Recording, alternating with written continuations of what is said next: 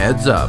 This episode, John and Darren roll camera on conspiracy theories, self mythologizing, and Viet fucking Nam as we go to the movies on Here's Why It's Great.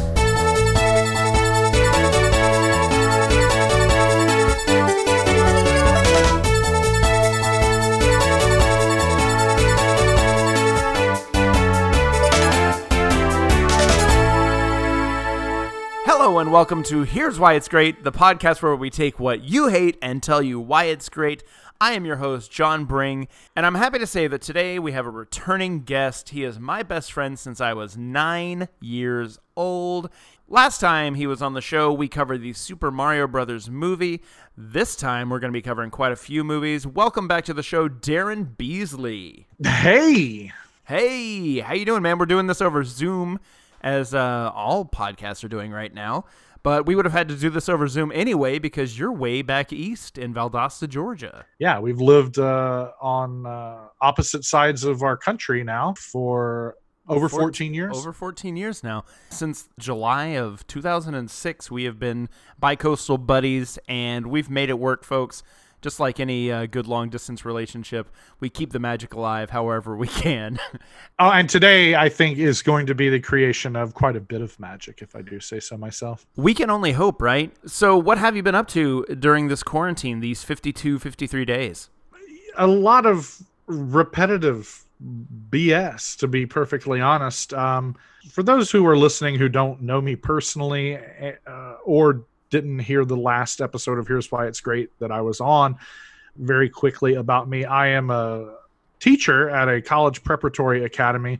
I teach AP social studies, so like AP world history, AP US history, et cetera, et cetera. So I have had to transition to distance learning, teaching classes over Zoom, prepping kids for their AP exams, et cetera, et cetera. But while that does comprise a large portion of my day, I have also been pretty deeply affected by the quarantine because absolutely nothing else is normal. Not that the teaching, not that the distance learning is normal, but everything else is equally as abnormal as could possibly be.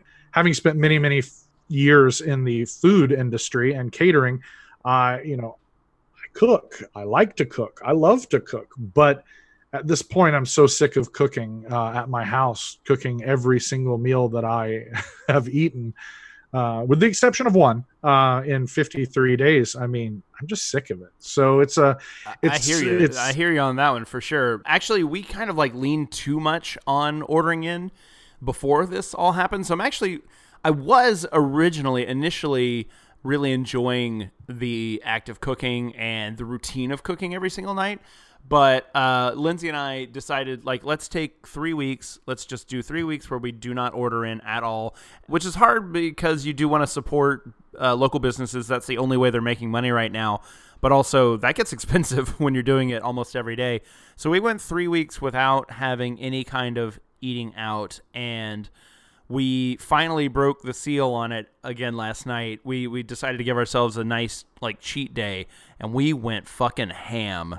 It was we didn't we did we didn't eat ham, but we went ham. It was uh, I, I ordered basically our, our favorite Indian restaurant. Lindsay got sushi because I'm not a big sushi guy, but I ordered basically a meal that usually Lindsay and I take down together. I ordered that for myself, and it was glorious. It was so wonderful Wow. and then I got some ice cream and some cake. I, I really truly went overboard, and I regret nothing. Yeah. Meanwhile, I had three scrambled eggs and a piece of toast, about six cups of black coffee, and that's all I've eaten today. I just ate a, a sugar-free shortbread cookie. Oh my god, And you a need Diet to eat, Coke. man. Also, I don't want to Not- eat because I have to means I have to fucking cook. oh, that's true. But uh, six cups of coffee, uh, especially just black, pure black coffee, would make my heart explode out of its out of its chest, out of my chest even.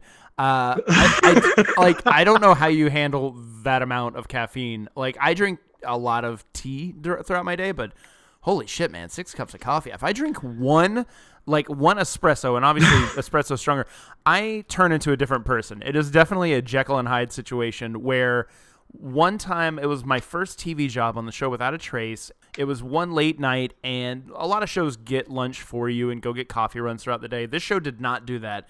But I think it was just an especially rough day, and our production coordinator did something nice for us and did go, get a coffee run for everybody. And I didn't know what to order because you know me, I, I just don't drink coffee. But I got a caramel macchiato because that sounded like a delightful thing to get. And I was so amped and so like jacked off of this one coffee drink, which is also like, you know, pounding sugar in addition to the caffeine, that I was just, I was like roasting everybody in the office and I kept like doing like weird bits, and I was like tap dancing, and uh, eventually they were like, "John, you're like a monster when you're drinking caffeine. Like you drink coffee and you become a monster. You're an asshole." Just because I kept like ribbing everybody, and it was like me thinking I was being like, huh, look, look me being funny, but apparently it got too real and so ever since that day i tried to watch my uh, coffee intake. Well that's uh, that's kind of terrifying. Uh, i know that i have i have definitely seen you amped up. I don't know that it's ever been off of coffee. I don't know if i've ever seen you drink coffee.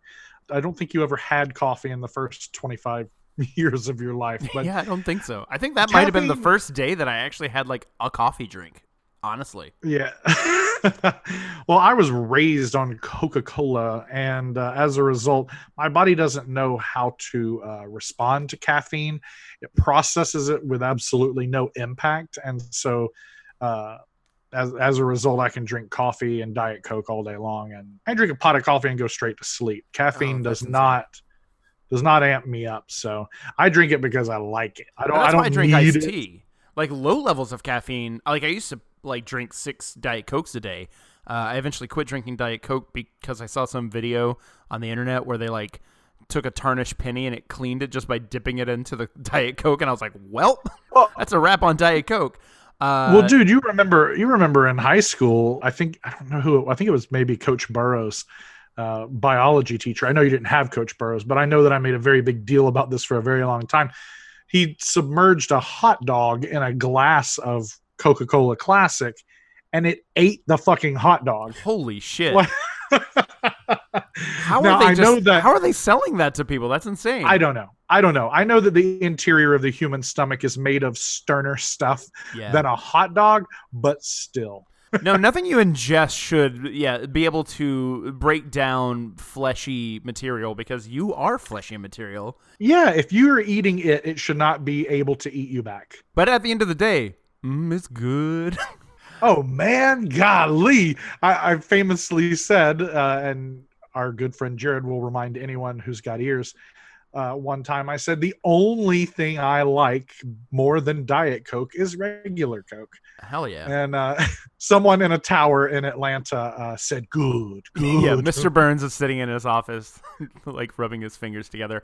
Yeah, and I still to this day, like when I go to the movies, that's the main time where I miss my Diet Coke uh, before any AMC movie, they show the same animation of a little AMC f- symbol flying by their soda machines, and every time they show like somebody pouring a Coke for themselves, and just the fizz and seeing the brown color and the fizz, it just like sets off something in my brain, similar to if I hear any kind of like slot machine sound, like just the ding ding ding ding ding of a slot machine, it sets off something in my brain, a Pavlovian response where I just start to salivate and I can't help myself. I just uh, they've got me so hard, and I haven't had like a diet coke in at least a couple of years, but.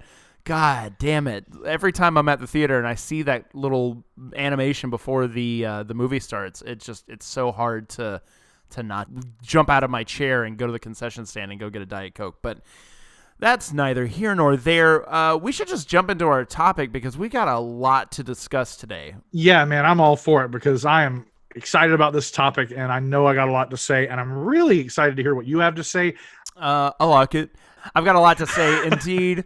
So, what we're talking about today is the filmmaker Oliver Stone, a uh, very looming figure in film, especially during the 80s and 90s, during his heyday he was a giant, a uh, two time Oscar winner for Best Directing, a multi time Oscar winner for screenwriting. He uh, wrote fucking Scarface and uh, Midnight Express.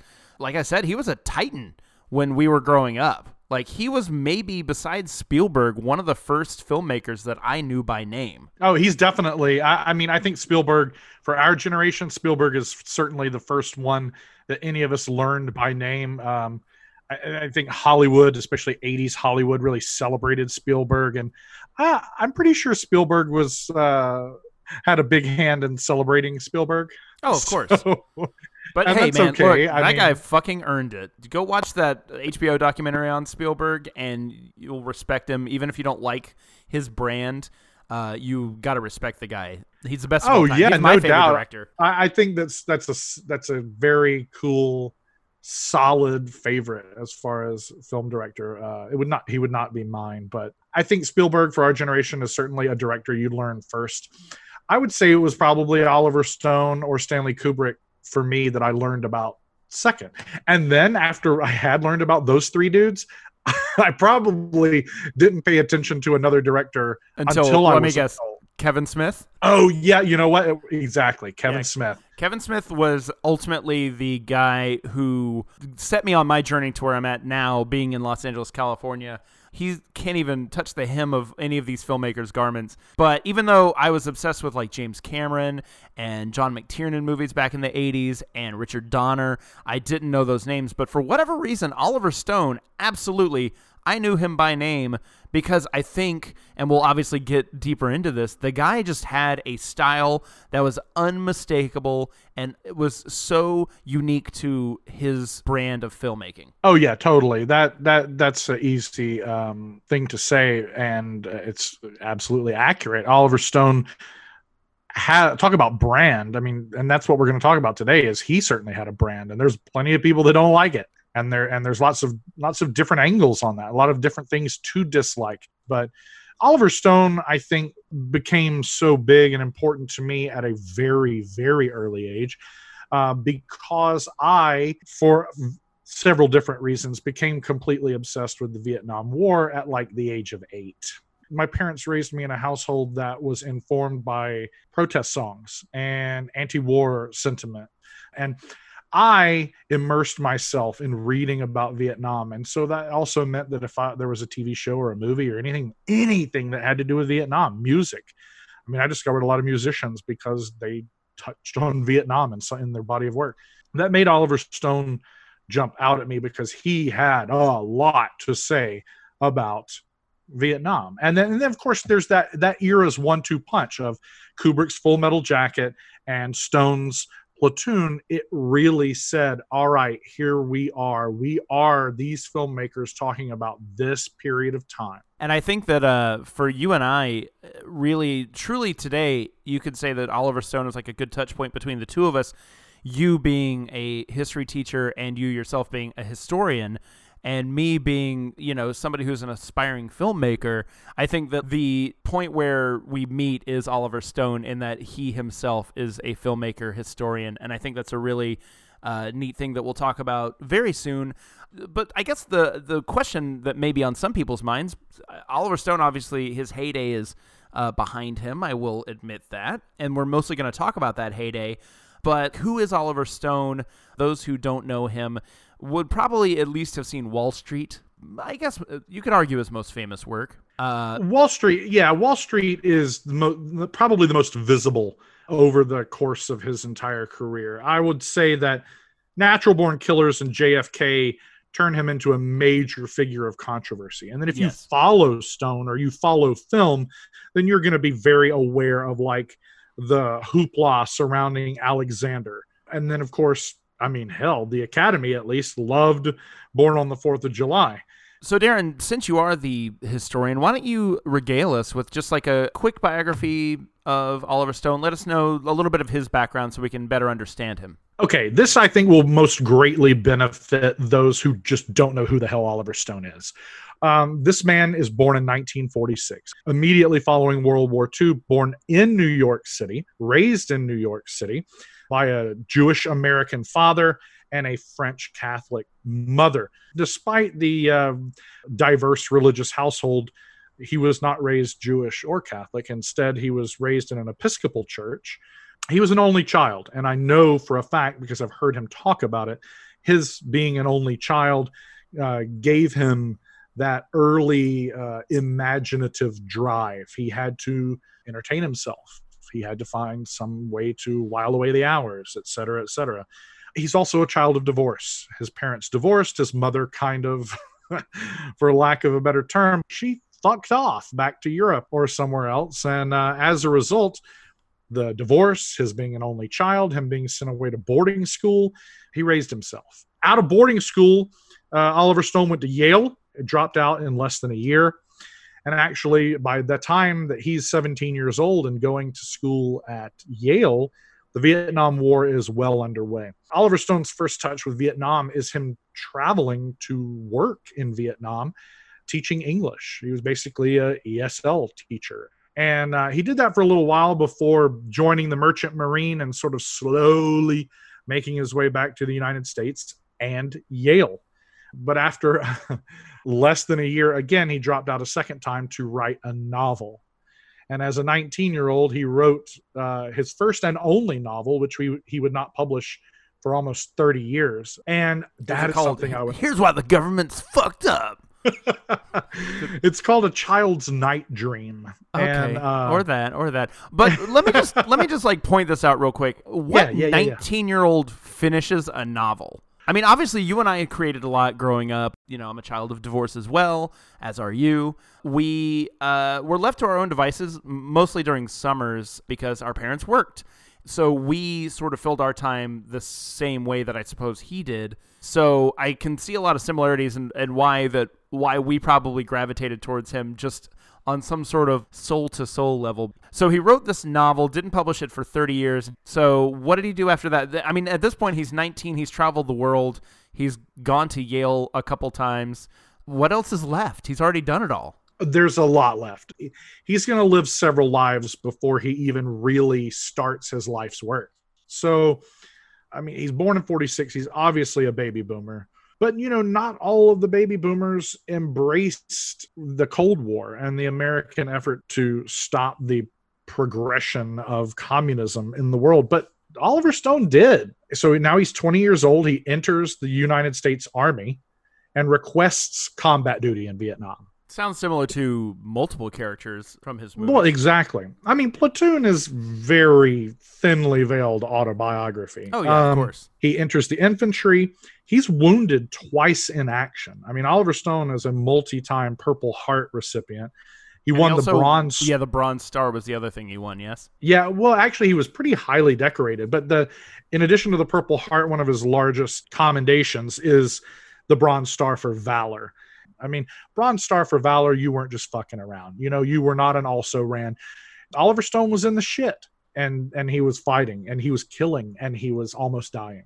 That's going to inform the shit out of me. Uh, you know, I don't know about you, but uh, that's definitely going to set the tone for for Oliver Stone. He and, I, and I don't want to jump too far ahead into his filmmaking career, but just to just to sprinkle in this, uh, looking ahead at his filmmaking career and looking at his time in Vietnam, if you're getting the Bronze Star for Valor, that's a guy with reckless abandon, perhaps uh, a, a sense of every moment could be your last, and I feel like that's how he made films.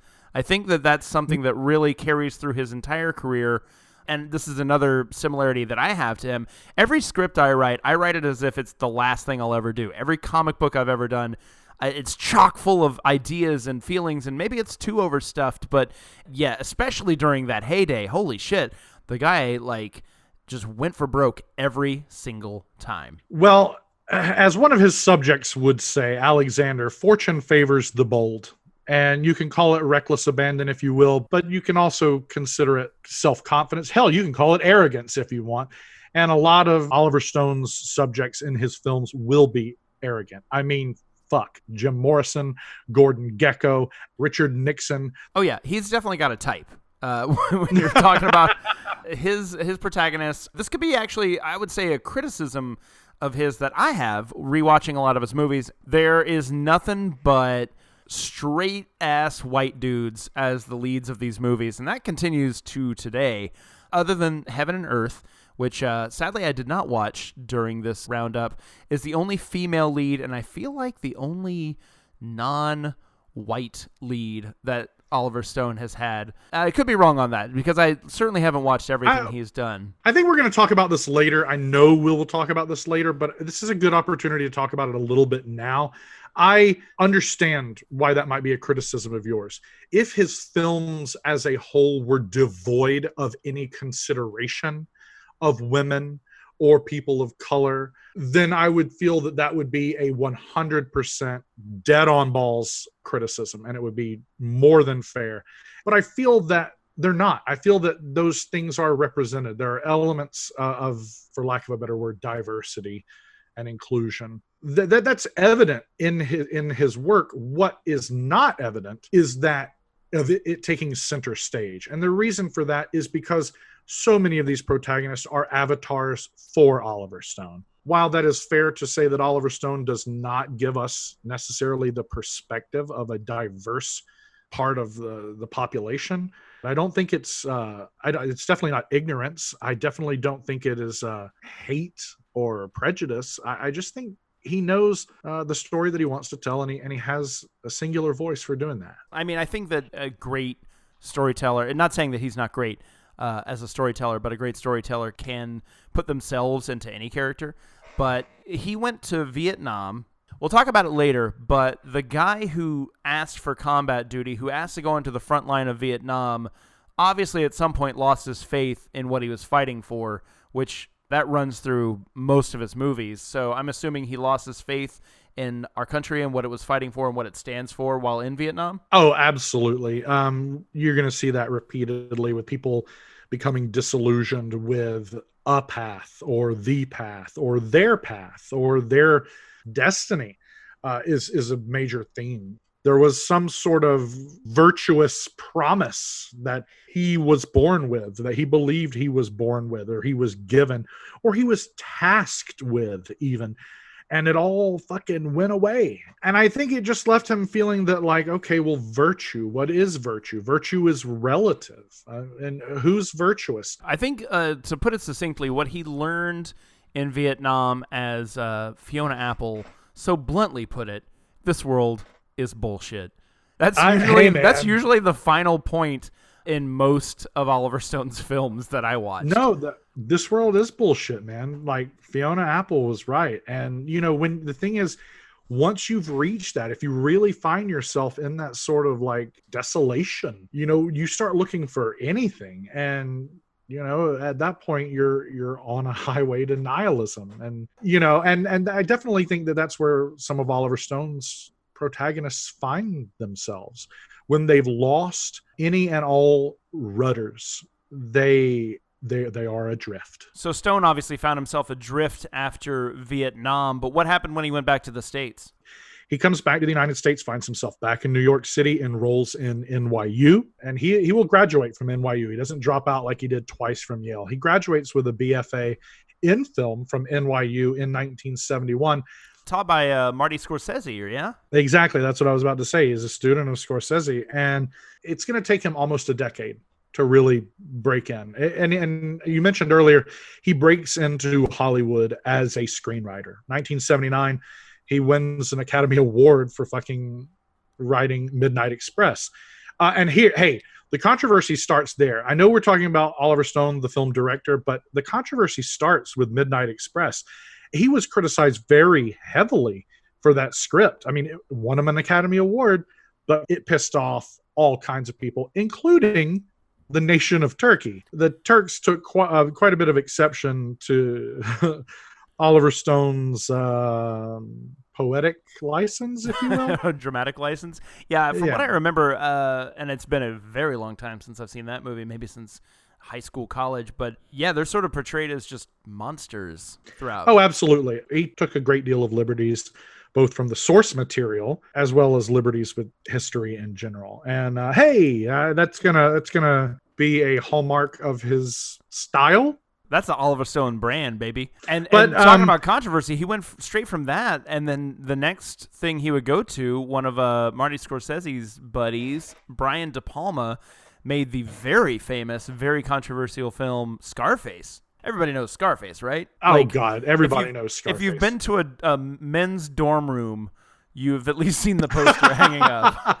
somewhere. Uh, we had a buddy in high school that was absolutely 1000% obsessed with Scarface. He wanted to be Tony Montana. He used to drive around with the tops down. He had a, a what was the type of car was it? 300ZX. He had the T-tops down with the Giorgio Moroder score blasting. His seat as far back as it could go, like trying to look like a gangster. And this is like redheaded white dude in South Georgia thinking he was thinking he was Tony Montana, and uh, and I'm like every time I think about that, I'm like, did he never watch the end of the movie? did he not see Tony well, uh, ultimately destroy himself? Well, I mean, hey, if you look at that movie and look at that script by Oliver Stone, it's uh, a major indication of how he was living his 1970s, and it was cocaine addled. And you could tell that that carries on into the work itself because he was somebody who really, I think, pioneered like the quick cutting techniques that are unfortunately rampant today. The Michael Bay style, if you will, you can't hang on to a shot for more than like a second and a half or something like that. Everything's on overdrive in a an Oliver Stone film. But anyhow, so back to Oliver Stone's screenwriting, that obviously got him on the map, won him an Oscar. Uh, probably should have won him an Oscar for Scarface, honestly. At what point did he start actually making his films? His first film he actually made in 1974. Strangely enough, and this is very odd, 74 he makes a movie called Seizure, and in 1981 he makes a movie called The Hand, starring Michael Caine.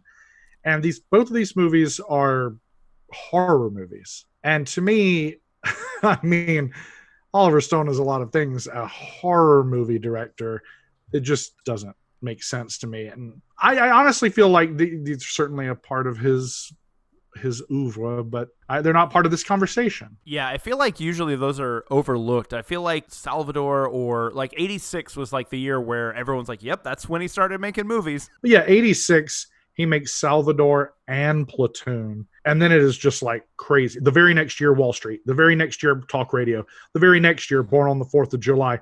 Then he takes two years to make both The Doors and JFK. Yeah, that's insane. Come out uh, the same year. Yeah, that's crazy. That I'm back to Spielberg. That reminds me of the run that he had in the late '80s, early '90s, specifically 1993 when he made Jurassic Park and Schindler's List uh, on the same year. that like that still to this day blows my fucking mind. That Jurassic Park, just to uh, say it out loud, is my favorite movie. And is it the best movie ever made? Is it perfect? No.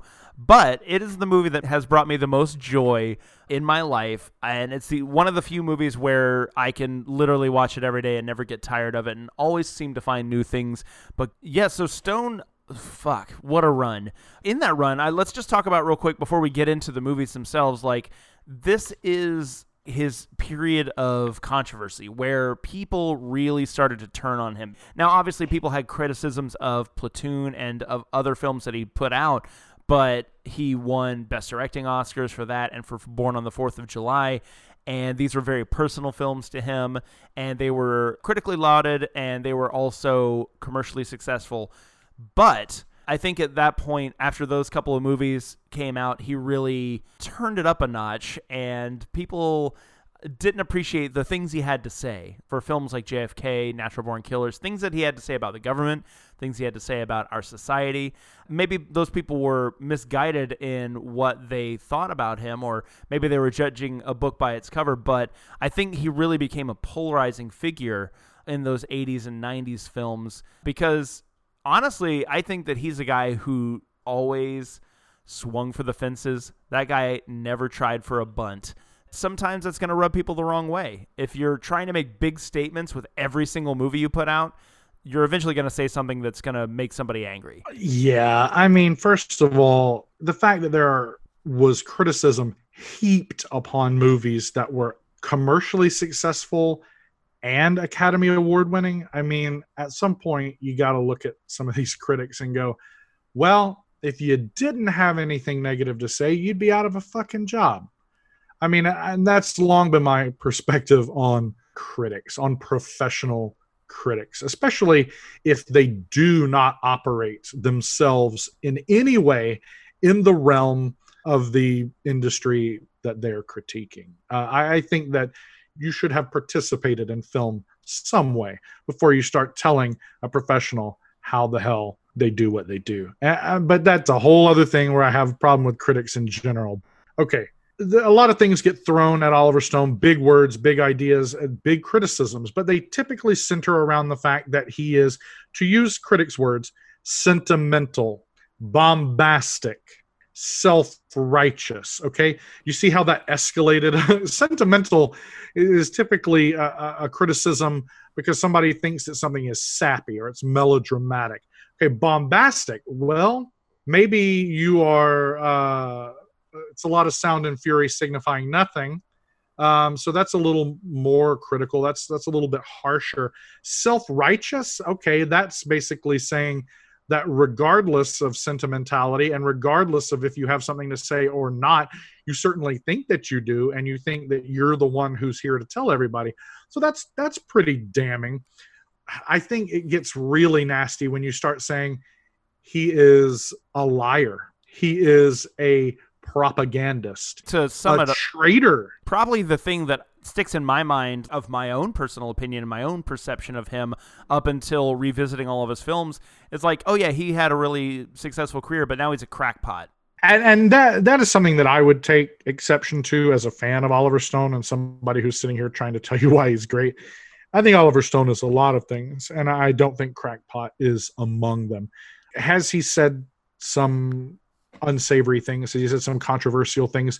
Has he done and said things that might be dangerous sure.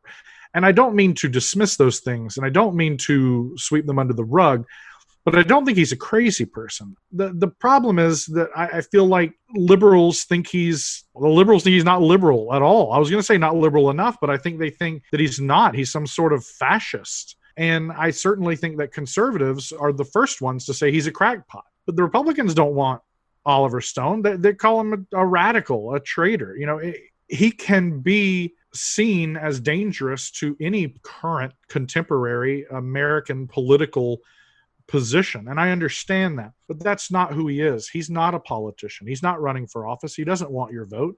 He's an artist. Why is why is Oliver Stone great? Because he's a myth maker. And cultures need myth makers because cultures need myths. Myths aren't always truths, but myths are essential. Yeah, and I think that Oliver Stone, in addition to the myths that he's creating within his films, has also created a myth around himself in a lot of ways. And I mean, why we're touching on this subject at all, why we're even covering Oliver Stone, why are we having to explain why a guy who's got four or five Oscars under his belt, why are you having to describe why he's great? Uh, it is because there's myths around him and myths within uh, his body of work that I think need addressing because, like you said, he's pissed off conservatives and liberals. What kind of guy is so polarizing to be hated on all sides? But what we're doing here is we're going to try to separate the man and the myth of the man from his work itself. We're going to try to talk about the works as as they stand on their own and him as an artist and a storyteller as opposed to what he thinks on the weekend or how he feels about Russia or how he feels about our government at large. There's these things are going to come up, but we're really going to try sure to look at this. And how we're going to look at it, I guess, is I am going to definitely look at it from a filmmaker's perspective. Am I somebody who is a filmmaker on the level of Oliver Stone? Hell no but I do feel like I've got that perspective that I'm coming at it from. Darren, you certainly are coming at it from the perspective of a historian, but we are both kind of coming at it from the perspective of storytellers, which is what Oliver Stone obviously is. We're coming at it from the perspective of what is this guy trying to say, and does he say it in a satisfactory way? And I think we're going to really cover a lot of ground over the course of these movies that we watch, which I watched uh, eight or nine movies in preparation for this, many of which I had seen before, but it was good to refresh my memory. But these are all, honestly, with the exception of one that I watched last night, all in that heyday period from those glory days of 86 to the uh, late 90s where uh, or the mid 90s rather where nixon came out. So it's basically from uh, platoon to nixon we watched. Let's just jump into some movies. Let's see if these works like stand on their own and see how they all work together as a full body of work. Because uh, well, I will say this about Oliver Stone. One thing is, especially during this heyday, it really works as like one larger piece Like a lot of filmmakers, Spielberg is certainly guilty of this, are people who just make a movie because they're just trying to make entertainment, not necessarily trying to say Sure. something.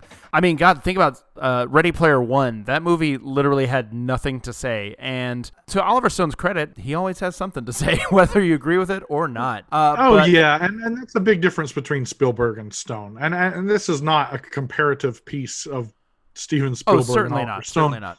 But since you brought it up, you're right. Steven Spielberg is like, let's go to the movies. Yeah. And Oliver Stone is like, man, I got some shit to tell you about. You've got to pay attention. I know. attention.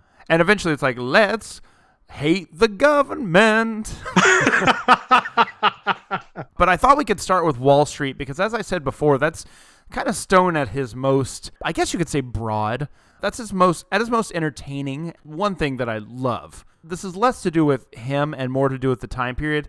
God damn it. I fucking love 1980s New York realness. oh my God. That yes. like pre Giuliani cleanup. Man, I love like grimy, gritty ass New York. I miss shots of that skyline where it's kind of dingy and just full of smog. I, I don't know what it was. It was just like dirty New York. I love that aesthetic so much. Oh my God, yeah. I mean, I don't necessarily want to live there.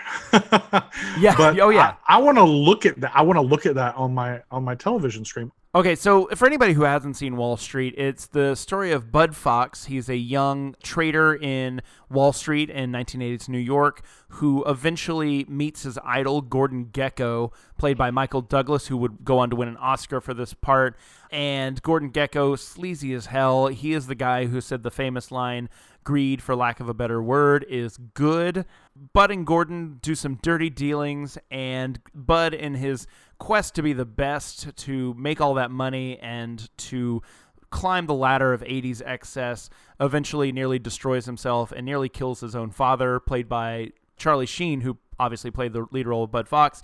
Uh, his father in real life, Martin Sheen, uh, who is fan fucking tastic in the movie, plays his father, who is his Jiminy Cricket, his moral center, and over the course of the movie, he loses that moral center, and it nearly destroys him. But uh, let's talk about some of the criticisms of this movie, and we'll kind of jump into what we really loved about it and what makes it so great. All right, Rita Kempley of the Washington Post uh, was not very kind at all. Uh, the, the harshest criticism I think levied on Wall Street was that Wall Street was at its weakest when it preached visually or verbally. She goes on to say that Stone doesn't trust the time honored storyline. He supplements the obvious moral with plenty of soapboxery. I think there's a lot there. And this is very early in Stone's career. And yet she's saying it's preachy. And she said that that's when the film is at its weakest, is when he is preaching either verbally through his character's dialogue or visually, you know, and that reeks of melodrama. And it's interesting that she says Stone doesn't trust the time honored storyline. He beats you over the head with it. I kind of like that. And I think that's probably honestly why this translates into one of his more popular movies. To be honest, it's not subtle. And I think that is not always the worst thing in the world. I think a lot of these criticisms we'll find out because I know that you you've read me a quote that's coming up later about Platoon, but I think we're coming off of like filmmakers like Robert Altman, who is like the criticalist of darlings. Uh, um, and I feel like people, at least critics in the '80s, still wanted that Robert Altman, Woody Allen, true like reality. People just acting like people, and they didn't have uh, the patience for any melodrama, for anything to be turned up to 11, which is Oliver Stone's biggest attribute. But I think that they wanted something, they craved something that honestly society had a little bit moved past. Now, I'm sure if Wall Street came out now, they would heap praise on it because it's more subtle than anything that we get these days in the multiplex. You know, RIP the multiplex for right now. Do you agree?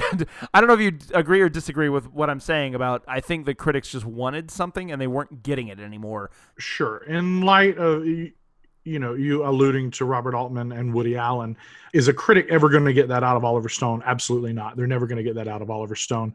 Um, but does that mean that there's not reality there? I think that there's a lot of reality in Wall Street. Is it is it hyperbolic? Is it overblown? Is it shouting when shouting isn't necessary?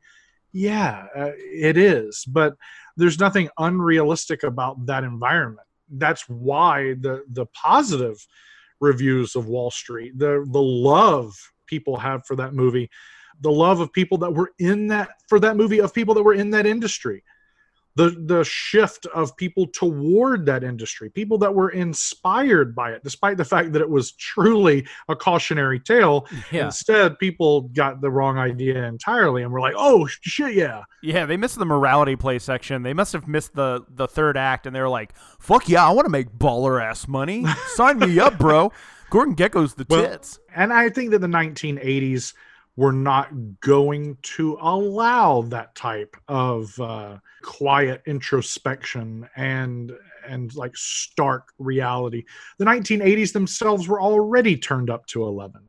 Gordon Gekko and Bud Fox and their contemporaries look at the in that movie and look at the artwork in Bud's condo and the character that Daryl Hannah plays those all Oliver Stone did was hold up a fucking mirror. I mean, those people lived lives at 11. So in a weird way, Wall Street kind of was realistic. You say morality play, clearly that is what is at work here, but it doesn't make it unrealistic. Certainly yeah. doesn't make it melodrama. Look, speaking to melodrama, there's a moment in the movie towards the end after I believe it's after Bud Fox's dad has a heart attack. After trusting his son and trusting Gordon Gekko, they're now dismantling the company he's worked for for 25 years.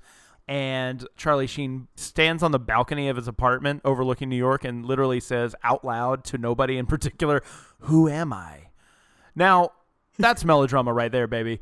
I feel like if instead of Charlie Sheen, we had a young Martin Sheen do that exact same scene, maybe it would have played less melodramatically. But I don't think Charlie Sheen had the chops to handle that, which that's a tough line to get right when you're when you have no one to talk to and you're saying something as broad as "Who am I?"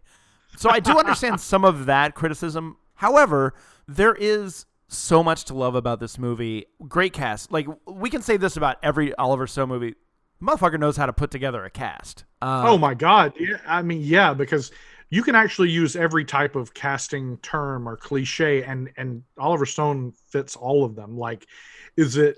I mean, there, there's no extras. you know, uh, every role's an important role. Um, he definitely has some stuff that is tantamount to stunt casting he has his uh, go-to guys. Oh yeah, he's got his uh, repertory players that all. I mean, Charlie Sheen is one of them. John C. McGinley was the the one that I guess I'd forgotten about. Uh, to be honest, I had never seen Wall Street before watching it about a week ago in preparation for this, so I don't have any kind of nostalgia at play here when I say how much I really enjoyed it. I truly did.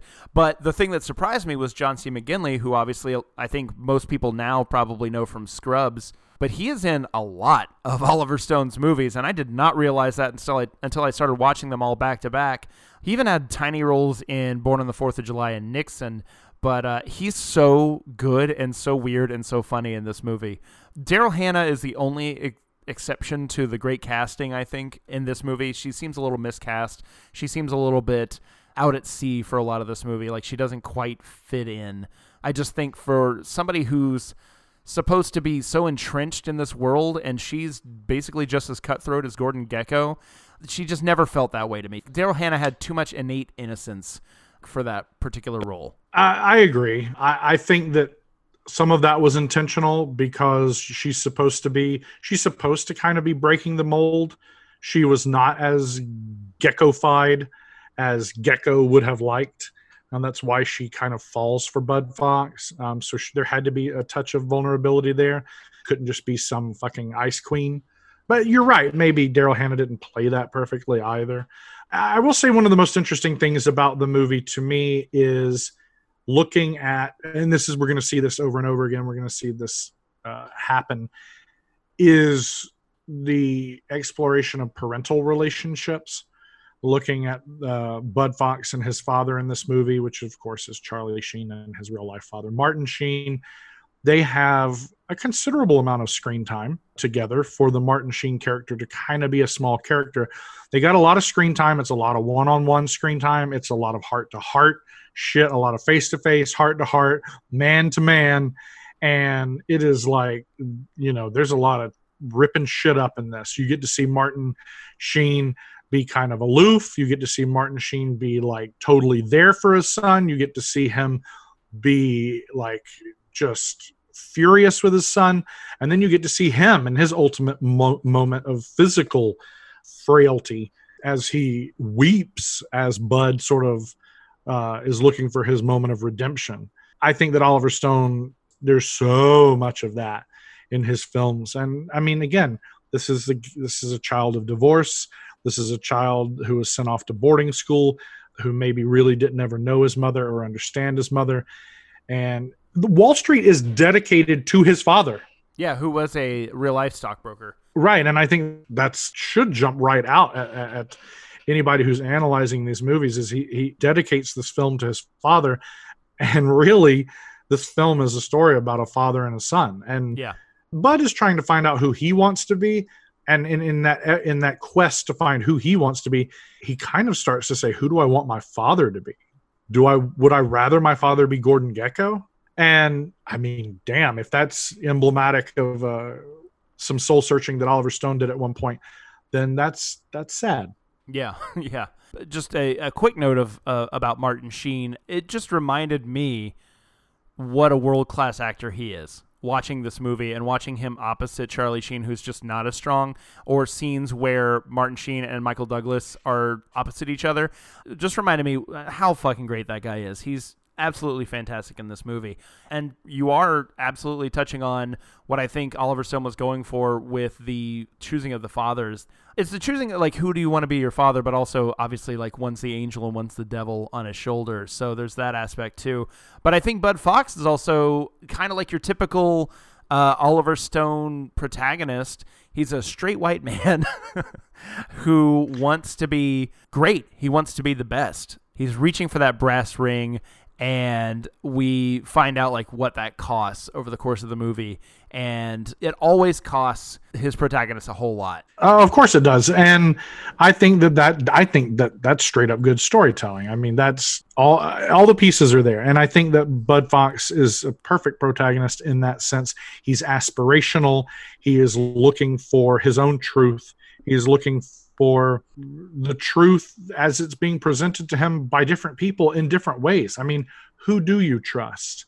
And I think that Oliver Stone is always asking that. Who could you possibly trust in this world? Yeah, that is definitely a theme that goes throughout all of his movies. But one of the things that I really love about this movie is, like I said, the New York 80s realness, but just the 80s realness and the feel like it's shot so well. There are so many tracking shots when he goes to his trading office where they're making cold calls. And I just love the look of it. And every, everybody in every scene is smoking and I don't know. I just that's the kind of aesthetic that I miss. The kind of aesthetic I like. Everything there's a haze over everything. Very like Richard Donner look to it. Oh, that's a good way. Yeah, that's a good way to describe that. That was definitely like a hallmark of the '80s. But let's jump over to the '90s now. Let's talk about natural born killers. And I'm not talking about Well, it's the Dr. Dre and Ice Cube song. well, it's funny that you say that to go okay, juxtaposing these two movies and taking a look at the 80s becoming the 90s.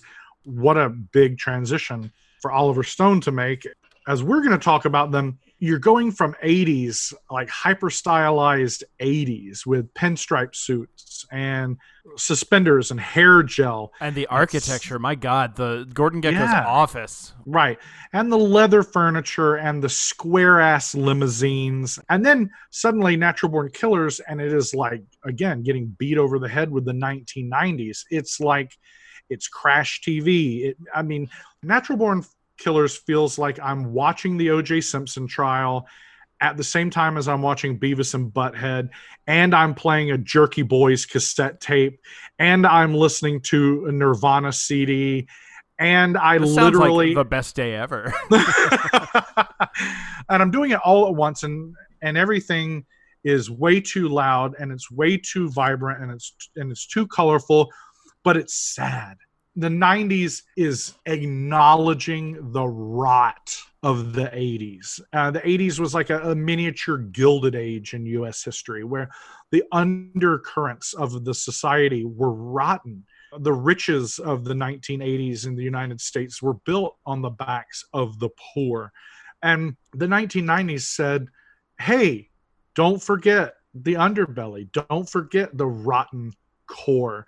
That you can put uh, a sheen on anything and i don't mean charlie or martin right. but you can paint you can put lipstick on a pig. But the 90s were like we're taking this lipstick off the pig. We might add some like glittery eyeshadow but this pig's a fucking pig. And that's what the 1990s were and that's what natural born killers is. It's like fucking a pig. It's wow. Well that's an interesting way to put it if that doesn't tell you enough, this is like definitely Stone's most controversial film. Far and away, I think. Uh, this one definitely got boycotted, picketed, all of the above. Like, people fucking hated this movie. A lot of crime was blamed on this movie. A lot of killing was blamed on this movie. And they obviously didn't see the movie and, or they missed the point. But what was the point of this movie? What was this movie about? It's about Mickey and Mallory Knox, played by the always wonderful Woody Harrelson and Juliette Lewis as a pair of deranged serial killers going across the country on an odyssey of death. And it's really a look into America's obsession with serial killers. And it's really uh, condemning the way that America treats serial killers and kind of puts them on a pedestal. It's a wild fucking movie. It's a wild ride, and it really. I, I in talking about this uh, podcast before we actually started to record, I referred to a lot of things as like an Oliver Stone fever dream, and nothing better describes this movie than as a fever dream. This movie is total fever dream. We're gonna see some of the like um, stylistic hysteria in bursts in JFK and in Nixon, but in Natural Born Killers, it's not in bursts. It is one giant, unrelenting burst of sight and sound and uh, and, and fury and right and, and tone. The tone, like the choices, God, the the choices that Stone made here, turning uh, the look at Mallory Knox's home life into a twisted sitcom. I mean, the commentary on that is again, it's it's as subtle as a sledgehammer to the testicles. But what Stone is trying to say there is kind of what I was just saying about the 1990s in general. But he's sort of Stone is sort of saying it about really American television in general, which is it's everything. It's a lie. It's, it's a lie. It's it's, it's a facade. Yeah, yeah the it's image a, of the like perfect nuclear family is not real. Leave it to Beaver. The Cleavers don't exist and they never did. Right. Okay. So criticism of this movie is is plain and simple. We don't really have to even belabor the point, but I do want to quote a couple of people here. Oh yeah, I can't wait to hear these. Go ahead. Okay. James Berardinelli said that Oliver Stone is just outright a hypocrite which says to me Berardinelli completely misses the point of this movie.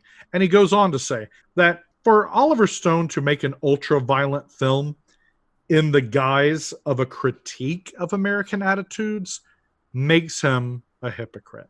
Um, no, it doesn't.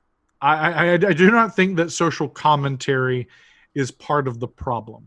I think that Oliver Stone does a tremendous job with this movie in saying that these things are wrong.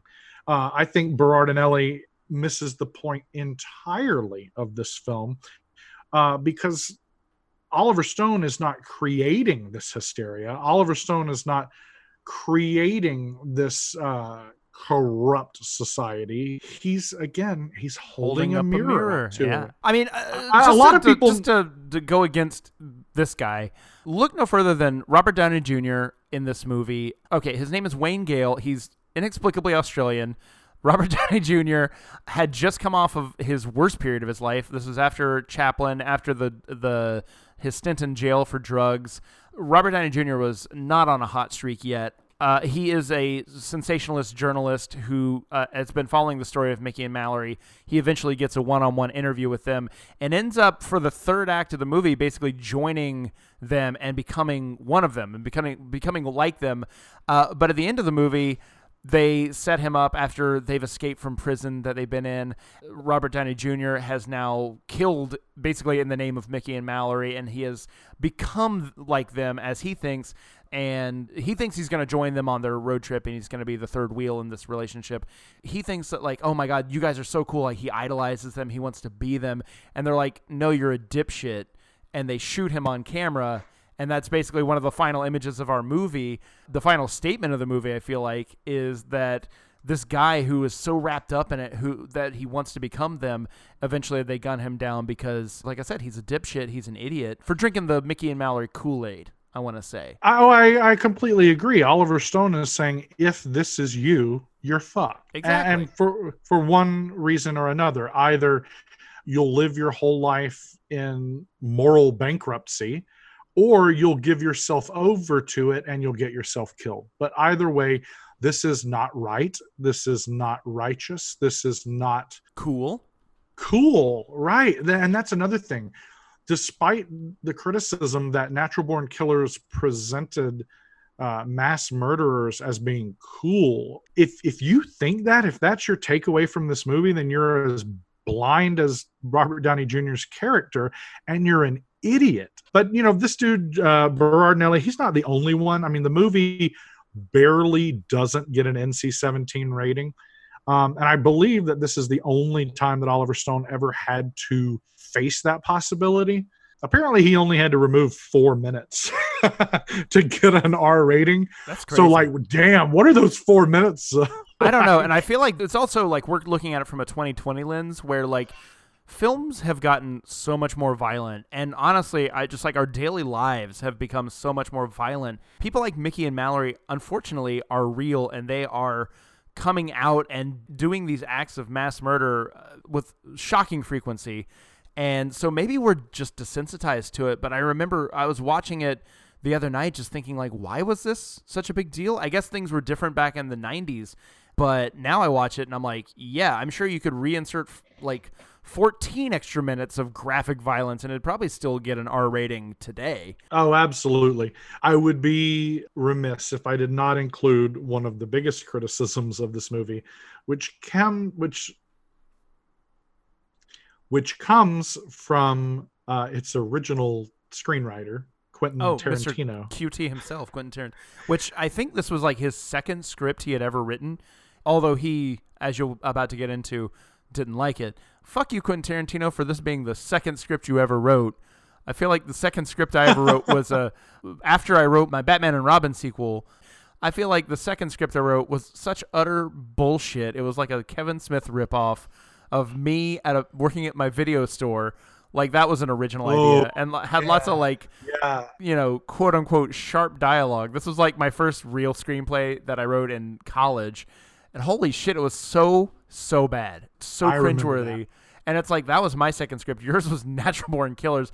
Uh, I have my qualms with Quentin Tarantino, but fuck you, QT, for well, being so good at a young uh, age. Well, Tarantino, he may have written a great script. I've never read it. It is not presented in this film. Tarantino will be the first person to tell you that. What I don't understand is if the screenplay was so precious to Tarantino, then why did he fucking sell it? Why did he let this happen? And I wasn't there. I don't know what he was promised or what he promised, but for him to have been so mad after the fact that Oliver Stone rewrote it and then made his version of it, which also, by the way, precluded Tarantino being able to ever publish his version of the script. Right. Which I thought was interesting. And you'd know a lot more about that than I, I was going to say, honestly, like if, if he weren't Quentin Tarantino and had he not won multiple Oscars for screenwriting, I would say like a big director coming through and rewriting your stuff. That's like a rite of passage for any screenwriter. I feel like I've certainly gone through it with uh, one of my supernatural scripts. I got heavily rewritten, and like yeah, it's a bummer, but you don't hold a grudge about it for twenty plus years. It seems a little insane. Well, yeah, but it, to quote Tarantino regarding Natural Born Killers, I hated that fucking movie. If you like my stuff, don't watch that movie. I mean, it, that's about as cut and dry as you can. Get. I know, but like disagree because like watch that first scene in the diner. It is such a Tarantino movie. By the point where Mickey and Mallory are meeting up with a Native American man and he's holding on to snakes and they're walking through snakes. By then, it's like, yeah, this is an Oliver Stone movie. But that beginning section is so Tarantino to me. Certainly, that first scene, it feels like it could be right at home in uh, Kill Bill or Reservoir Dogs. Oh yeah, for sure. But um, Natural Born Killers I mean, why is it great? I think it's great because of one of the things I said earlier, which is welcome to the 90s. When you watch that movie, it feels like all of those things happening at once. It's the idea of the entire nation watching a celebrity on TV all day, every day on trial for murder and then making celebrities out of other murder. Oh, wait, we don't have any other celebrity murderers? Well, then let's make murder celebrities. You know, and then I know you love the animated portions of Natural Born Killers. Oh, I do. We haven't even talked about like the formatting. Okay, let me just explain for anybody who who doesn't know.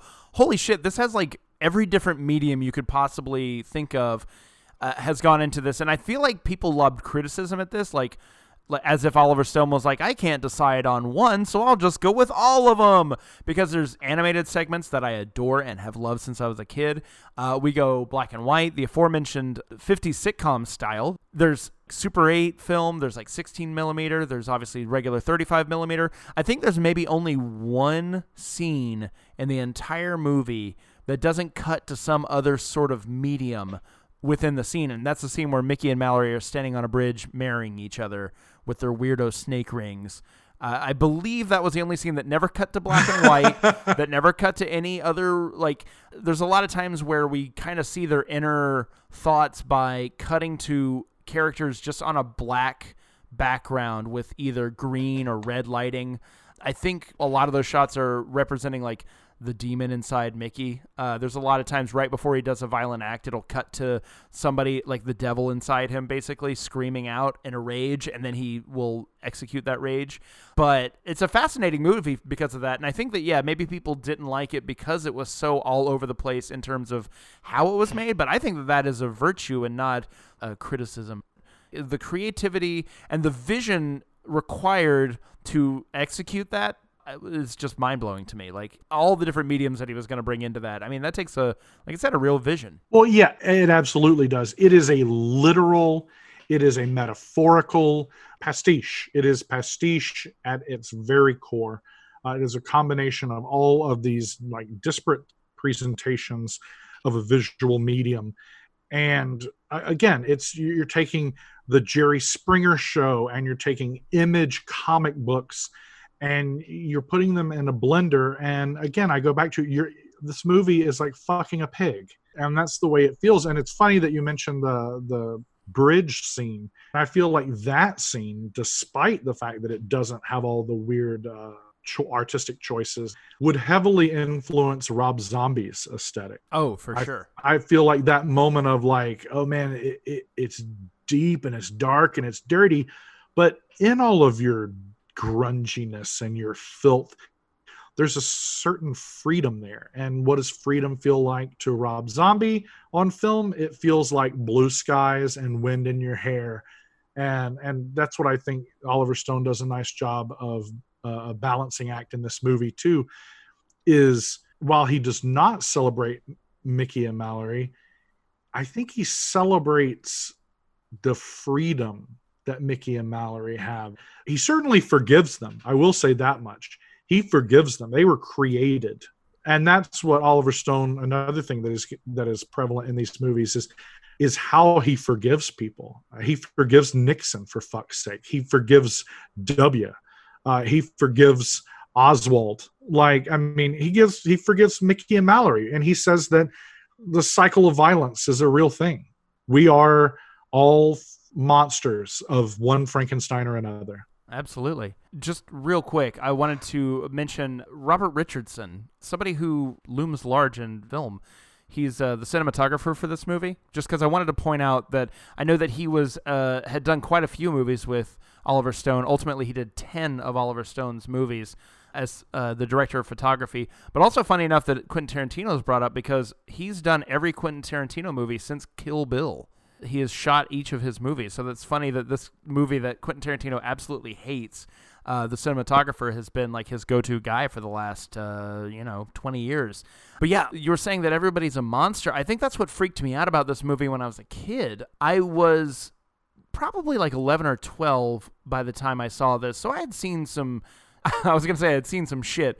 I had not personally seen some shit, but I had seen some movies that about people who had seen some shit. So I felt like I was ready for it, and this movie freaked me the fuck out. It really got me to my core. I'm not a squeamish person, but definitely like just wanton violence just really tripped me out when I was young. Uh, Darren knows very much my two moments that really stick out to me are the beginning of RoboCop where that schmuck gets blown away by Ed 209, that Paul Verhoeven, oh, they're both Paul Verhoeven moments, actually, come to think of it, where he gets just destroyed by Ed 209 for no reason. It's like, yeah, he's kind of an asshole. Then we, then we cut to uh, a few years later at Total Recall, where Arnold Schwarzenegger's character Quaid is running away from some bad guys and he's going up an escalator. and I'm laughing now, but this this really freaked me out when I was a kid people start shooting at Quaid, and he just grabs this random guy on the escalator and uses him as a body shield. And this guy gets torn to fucking shreds from both directions. He's like using him in one direction, somehow kills those guys, turns them around, and the guy gets shot up more. It's like squib heaven. Like I said, Paul Paul Verhoeven knew how to use a squib, and that really freaked me out because this guy did literally nothing and got destroyed, got killed for no reason because of it. And I think that that carried over to the Mickey and Mallory of it because that act in Total Recall had no moral compass to it. There was no moral reasoning for it. That guy wasn't getting a comeuppance. He was just going home.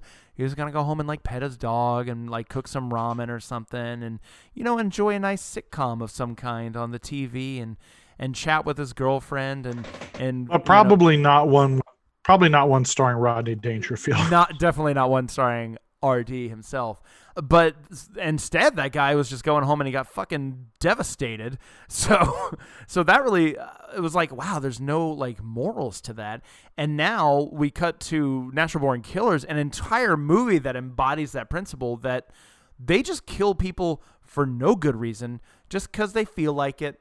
Just as if, like, you know, my version of that is like, oh, am I going to go drive to Sherman Oaks uh, to the tune of about 30 minutes to a cake place that makes only Bundt cakes called Nothing Bundt Cakes? Am I going to go there just for the hell of it and go eat an entire cake by myself? Maybe, maybe. That's because I got, because I don't give a fuck about, I guess, my body or my health. But but my, my point is, Mickey and Mallory feel that way about human life, and that really freaked me out as a kid.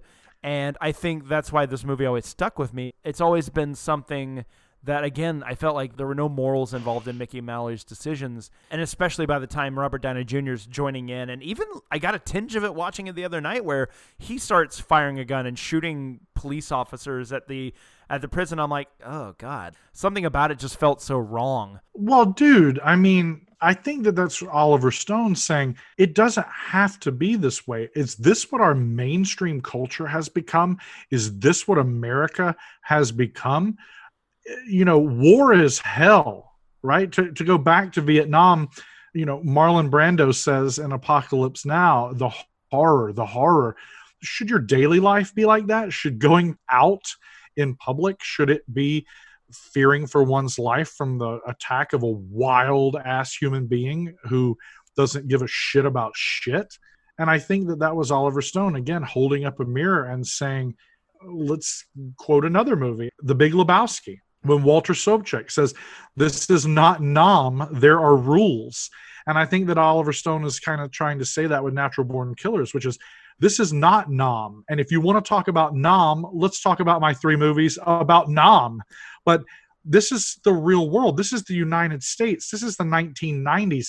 This is the girl next door and this is the butcher. Like these are real people living in the real everyday world and it's the horror, it's hell, it's the darkness. Uh, I know we don't have to be sent halfway across the world to experience that nihilistic dread that Vietnam gave everybody. Uh, like, yeah, it's right in our backyard, and that was very freaky. But last couple thoughts on this, like fucking an incredible cast. Tommy Lee Jones basically warming up for Batman Forever, so over the top as uh, the Warden Dwight. Uh, again, Robert Downey Jr., needlessly Australian, but good as ever. And uh, Woody Harrelson and Juliette Lewis are fantastic in this movie. Uh, Oh, so charismatic. Okay, Oh, and Tom Sizemore. I can't. I can't not mention Tom Sizemore. He is such a fucking loon. He's so good. he is a complete loon, and he is great, and Woody Harrelson is great, but Juliette Lewis is the star of this movie. And I don't know. I mean, is was it written that way? Is it all her? Is it a combination? Whereas Mickey is, I mean, he's not. He's not two dimensional. Don't misunderstand me, but he he's a mean mad man. He you know he is a man on a mission, and Mallory, however, is sort of a microcosm of the of the whole story inside of the story because you see her as sort of this put upon young girl who is at least trying to represent something wholesome and virtuous and yet you watch her corruption just bubble out of her.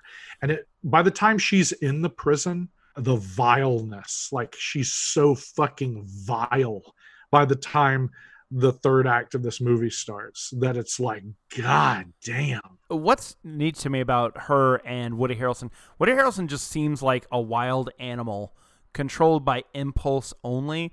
Whereas we see her, we see more of her origin story because we don't, we see why she's so fucked up. We only get to see tiny glimpses of why Mickey is so fucked up. For him, it's a compulsion to kill. For her, it's like a choice. She sure it is. Sure. like the best example being when she goes to the gas station and, and tries to get the guy to sleep with her and then she changes her mind and murders the guy. Killing is a choice to her and and that makes mallory such a more complex character and her and pat nixon are the two best as far as i've seen and again i did not see heaven and earth but two of the best represented like female characters in oliver stone's work. Juliette lewis is fantastic. There's so much to love about this movie. Highly recommend it. We could talk about this for two hours, but before we get into the main chunk of his filmography, the the Nam era, if you want to call it that, I want to talk a little bit about his latter days work. Uh, last night, I watched the movie Snowden for the first time, which is his most recent all right let me big release. okay let me just quickly say here uh to the listeners that I have not seen Snowden. Uh, I was going to try and watch it, and I couldn't bring myself to do it. And I love Oliver Stone. I probably will eventually see it, but I didn't watch it, so I can't speak to it. I will speak very little to it. I think it's a. Uh, I told you before we started recording. Like, like I said, I watched it last night. It's a solid like B, probably a B minus, maybe. It's just it does not have any of that Oliver Stone flair. It's saying a lot of the same things that we've heard from Oliver Stone before. It's all about Edward Snowden, who everybody should know, he worked for the NSA and CIA and he eventually blew the whistle on them spying on Americans. So it's obviously a very anti big government message saying that, you know, even though Bush started it, Obama continued it. So this is goes back to how he could piss off both sides. He's pointing the fingers at everybody but himself. As we learn from the movie Nixon, it's not about the person, it's not about the party, it's the system. And I think that's what trips him out in this. And Edward Snowden, again, is kind of your perfect Oliver Stone protagonist. He's again somebody who just wants to do great things. He wants to be the best. He wants to help. He also at the beginning of the movie enlists in the military and wants to be on those front lines, but an injury keeps him from it. Much like uh, we'll get to Tom Cruise's character in Born on the Fourth of July, but he's just a guy who starts out with great faith in our country and its institutions, and by the end of it, obviously is having to blow the lid off of it because he's lost his faith in it.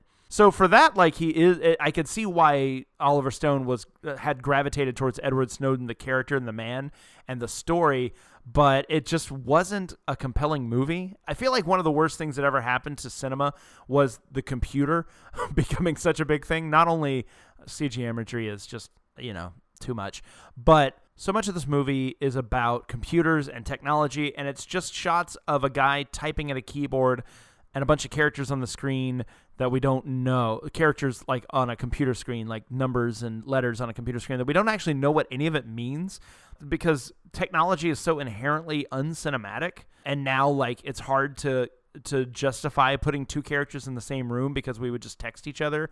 Or like you watch him i mean eighth grade was a great movie that did texting very well. And really handled the technology well. But a movie like this, where it's supposed to be a high stakes drama, but most of it is Edward Snowden on a keyboard, it's just not uh, super compelling. But Shailene Woodley was good, if not a typical uh, Oliver Stone supporting female character who is basically just the wife. Or girlfriend who is there to uh, make sure that their man is pushed forward so he can be great. Basically, she sacrifices everything to make sure that he's okay to go on and do great things. So that's what I have to say about Snowden. Um, it's not a re- revelatory film by any means. And then I want to talk about briefly Alexander, which obviously you have seen and you love. I watched. I might be the only person. I might be the only person besides Oliver Stone who likes this movie. Yeah, I think that might be true. I watched it back in 2004 when it came out. I watched it on DVD or Blu-ray, and I was just confounded by the whole thing. And I'd forgotten this movie is like three and a half hours long because that was like my other choice of what to watch last night and I was like, uh, three and a half hours of a movie I know I don't like, or two hours and 15 minutes of a movie I probably won't like. Uh, so obviously I went with Snowden, but Alexander does fit in with that Oliver Stone lead trope. Uh, you know, a guy trying to be great, trying to reach for that brass ring. What do you think, Darren? I mean, what do you? Why do you love Alexander? Uh, just briefly. Well, probably because I love Oliver Stone and I love Alexander of Macedon. The end. No, it's it has a lot to do with that though. I love this artist and I love his subject. So, a movie about Alexander the Great by one of my favorite film directors, unless it's complete shit, I mean, I'm going to like it. Well, I don't think it's complete shit. I don't think it's shitty at all. A lot of the criticism about uh, Alexander is valid. Even if the perspectives uh, of the critics of this movie is bias, it's still valid from their perspectives. And the reason I say that is this is a movie that was attacked by uh, the Greek people at large. They thought this movie was very anti Greek or anti Hellenistic, and I, uh, I don't see it. Historians all over the world take exception to this movie. Historians from the West, historians uh, from the Middle East, historians from the subcontinent are very quick to criticize Alexander for saying this is not what Persian people look like. This is not what Persian armies fought like. This is not their weapons or their clothing or anything.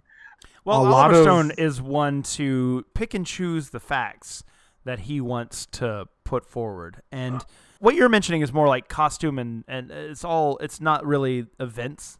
No, it's all of the above because the the costuming and the artistic choices, set dressing, so to speak, it goes hand in hand with the the actual events of the movie. That comes under fire so frequently from historians who say that uh, the movie Alexander totally misrepresents the conquests of Alexander of Macedon. Well, you could make 10 seasons of hour long episodes of an Alexander the Great series. And in that way only could you tell about you know the background of his father philip ii how alexander rises to power how he finally defeats the persians something the greeks could never do how he moves into mesopotamia and egypt and then into india okay, those are not simple or short stories to tell. And three and a half hours might be a long time to sit in a movie theater or to, to sit in front of your Blu ray, but it's not a long time to tell the, the true history of Alexander the Great. So it was a snapshot, three and a half hour long snapshot, but it was still a snapshot. Um, but the criticism that came from from the Greeks primarily focused on the sexual identification of Alexander the Great? Well, it is a matter of historical fact that most Greeks were bisexual. They lived their lives. That was just a social practice. Now, remind me, uh, remind me. Uh, I have the vaguest of memories. So Angelina Jolie plays his mom. Is he fucking his mom in it? I can't remember. No, he's not fucking his mom. Um, Is there any implication that he's fucking his mom? No, there is implication that his mother would totally fuck him. Are you Um, sure he wasn't fucking his mom? I'm think- pretty sure he was. I think I just want to see mom. a sex scene between Angelina Jolie and Colin Farrell. Apparently, that just seems like just what I want. I mean, you, you get lots of naked Rosario Dawson growling, which is you know not the worst thing in the world. Now, in that scene, I remember that scene shockingly, the, where they're growling at each other, and is it like cutting to lions and stuff, like usual Oliver Stone, like quick cuts to other things? Darren shaking well, his head, yes. Okay, so in that scene, this is going to sort of bridge me to our next movie a little bit. In that scene, is she completely naked and he's still wearing like a loincloth or something? Uh, yeah, for the most part. Oliver Stone loves doing that in movies because uh, the next movie we're going to talk about also has a scene where a woman is 100% not a stitch on her, and then the guy is running around mostly naked but still covering up his junk. And I feel like by 2004, we had gotten used to seeing dicks on film. So, I mean, not to say that Colin Farrell is like open to like letting it all hang out, but like he should have just let it all hang out at that point. Am I right? I, I'm playing the part of Lindsay Calhoun Bring now, advocating for more dicks on film. Is ultimately what I'm saying. I, I mean, I don't know. I know that Alexander would probably have been naked a whole lot. yeah. Uh, Do you in- think in- Alexander the Great, the real man, do you think he was well endowed? I don't fucking know. I don't know. I- Is I- there a historical record of his wanger? Not that I know of. No. Because at least that could have been maybe that was a point of historical accuracy that Oliver Stone was like, ah, man, I really want him to be naked here, but I heard, I read in a book somewhere that dude was packing heat, and my boy Colin over here, his little guy's a little shy, so we can't do that, so we better cover it up. I'm just thinking, you know, I'm just wondering what it was like on the day. Was so Oliver are you Stone, telling? So, so you're telling me you know for a fact that Colin Farrell is not packing heat? it could have been cold. Uh, Sets But get now you sound like you were there. Now you sound like you were there. I said it could have been cold. so you have you, you, been me, on a soundstage before? Uh, no, I Probably. don't, I don't guess No? I have. Did you did you go on a soundstage at any point out here? I I probably. I probably dragged you onto a soundstage uh, in one of your visits out here, but those MFers are cold as hail. So I would imagine my boy CF Colin Farrell was like, "Hey mate, uh, wait, he's Irish. He's Oi, not Australian. oi, oi, oi. Uh, look at the Irish show. Huh? I don't want to be little wanger out there. This is all very good content. Anyway, uh, sorry to, to get off on that, but it really just got my, my mind reeling. Historical accuracy is what I'm thinking about. And as it regards to Alexander's uh, wiener, you're welcome. you're welcome, historian. Sorry to interrupt all your actual thoughts. I, I think that what Oliver Stone did with the Alexander film is fine. I don't know what the critics of that movie want. Any last thoughts on Alexander before we move on? Bes- And if they have anything to do with his dick size, we can talk They apparently you want to talk longer about dick size. Um, well, you know, you want to talk longer dick size. hell Um, yeah. I mean, I don't know. You would have to ask many of his many, many on-screen lovers in this film.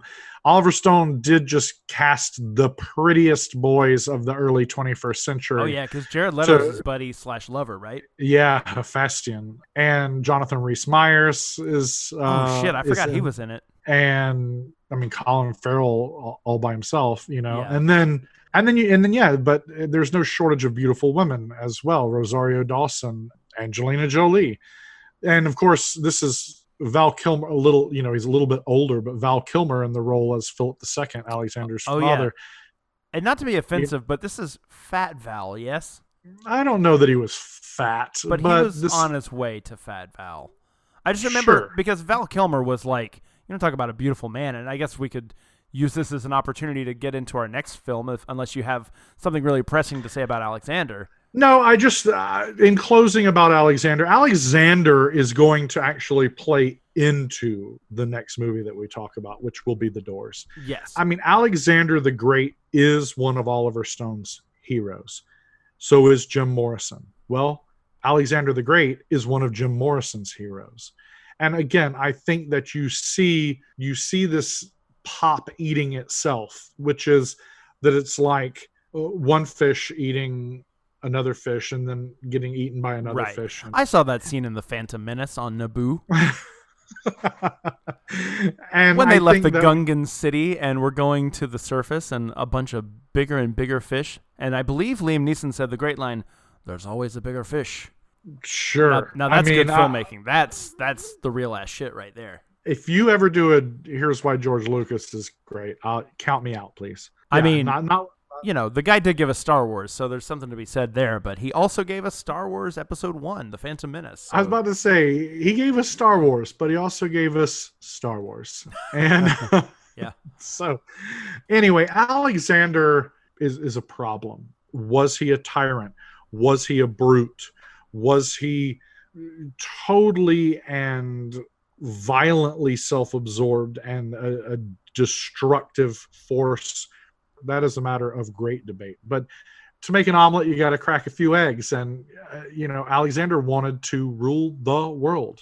You're going to step on some toes. You're going to have to, to lob off some heads. And Alexander actually did on an extremely grand scale what a lot of Oliver Stone's protagonists do, which is ruffle feathers. You know, Yeah, they start and- some shit. and the man himself, Oliver Stone.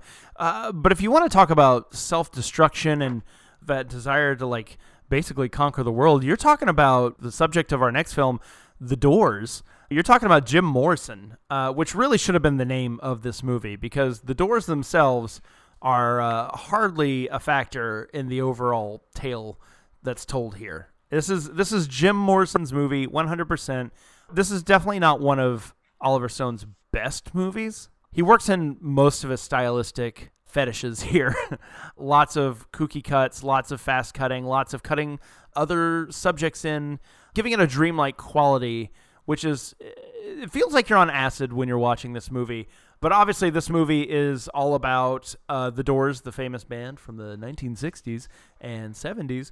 Uh, but mostly, it's about Jim Morrison, the man behind most of the Doors' greatest songs, and basically his self-destruction, like his his quest to to die young. And as we all know, he succeeded. Jim Morrison definitely succeeded in destroying himself, dying uh, in Paris at the age of 27. And as really anybody that knew Jim Morrison tells it, and as Oliver Stone tells it, Morrison willed willed this death. He guided his own prophecy. So let's talk about the criticism. Why why do people hate the Doors movie? Why do people criticize Oliver Stone for the Doors? Well, Well, first of all- the Doors but the Doors themselves? Exactly. Exactly. Doors keyboardist Ray Manzarek says the Jim Morrison that I knew was not on screen. Drummer John Densmore of the Doors says the movie is based on the myth of Jim Morrison. Manzarek goes on to say that a third of this movie is fiction. And then, in particular, Patricia Kennealy, who was the wife of Jim Morrison, not the legal wife of Jim Morrison, but uh, the married in the Wiccan tradition wife of Jim Morrison, Mhm. who was aforementioned a, uh, nude woman running around with him uh, in a loincloth. who Right, a- right. Who is a journalist slash witch. right a journalist slash witch. The real Patricia Kennealy is in the movie. She plays the high priestess that marries the on-screen Patricia Kennealy Oh, to the fun. on-screen Jim Morrison. She was also a consultant on the film, but apparently she hated the portrayal of herself and she felt totally betrayed by Oliver Stone. I will say this this is going to, I really think, set the tone for discussing the rest of this movie and the rest of these movies. Keith Cameron of Q Magazine said of The Doors that it is a self important director's turgid attempt to make grand statements about America. Wow. Wow. Uh, wow. That's pretty damning. I mean, uh, thanks, Keith. Uh, Mr. Cameron, if you're nasty, and apparently you nasty as hell, brah, yeah. because that is mean. That is mean AF. I mean, uh, at this point, I, I, I will say that The Doors, besides Snowden, Doors was the movie that I liked watching the least out of everything. I do agree with the uh, Ray Manzarek's what he said about how, how this is a movie not about Jim Morrison, but about the myth of Jim Morrison. Because I told you on the phone the other day, Darren, you were like, well, why didn't you enjoy that one? And I said that, like, when we meet adult Jim Morrison, when we see Val Kilmer for the first time, on Venice Beach, he is already fully formed. He is Jim Morrison as we know him and love him. And we never get to see any kind of interior life. We never get to see the other side, which is usually what biopics are all about. Is we always see the the performer, and then we get to finally see the other side of the coin, who was the man behind that those performances and the man behind the myth. But we never get to see behind the curtain. It's always, you know, the Wizard of Oz, and that kind of left me cold because I craved gaining some sort of insight about Jim Morrison, the man. Uh, I craved anything about any of the other people in his life because we got to know superficially everybody else.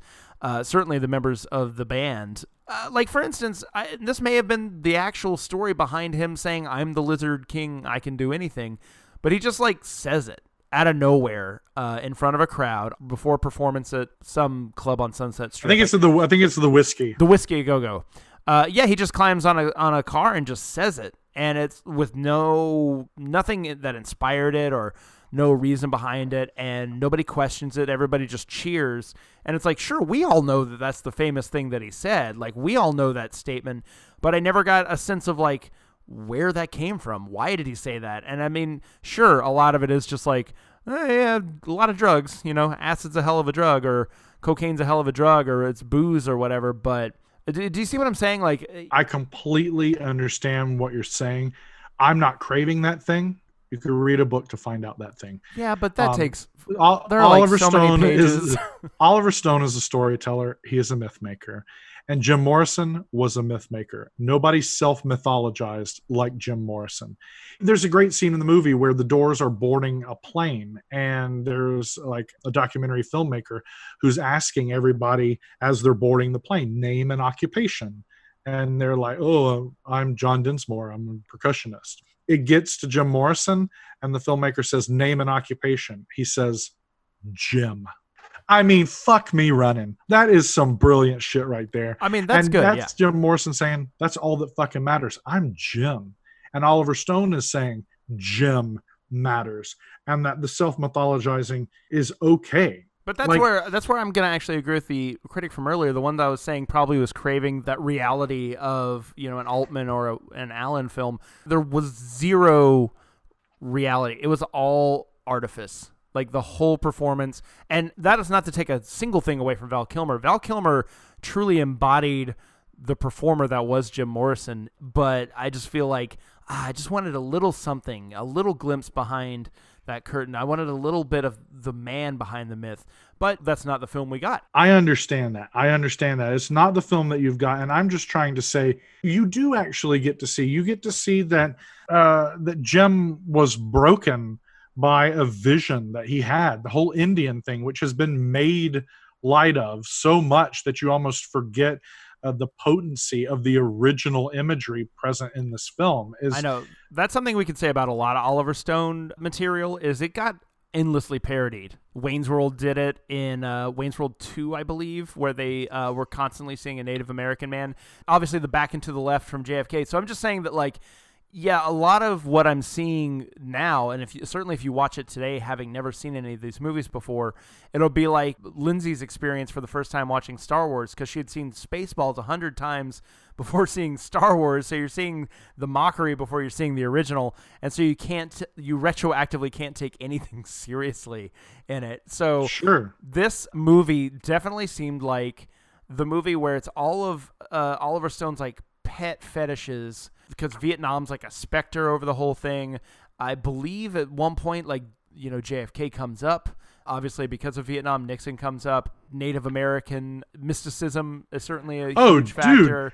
Alexander when, the when, Great uh, factors in. It's just like it's just a giant Oliver Stone stew and like bites of it can be really delicious, but some bites are a little sour. Okay, I, I definitely disagree here. See, I again, when I'm talking about potency, this is a potent stew, and every bite is rich. It is absolutely, you say overstuffed, but I say rife with allusion and with vitality and with a message. When Jim Morrison is showing his film, uh, his short film when he's at UCLA, and everybody shits all over it. Jim Morrison in that film quotes Friedrich Nietzsche, and he says, The world is the will to power and nothing besides. All right. The reason this jumps out at me is because I I'm into Nietzsche. Uh, I mean, and I certainly, if of more than any quote ever, the whole idea of the will to power, because that means that we are all driven by a quest for power. The world is the will to survive. And if you are surviving, you will naturally exploit another. And naturally exploiting another means harming another. And suddenly you become the evil one. And who thinks they're evil? fucking nobody. Jim Morrison doesn't think he's doing wrong.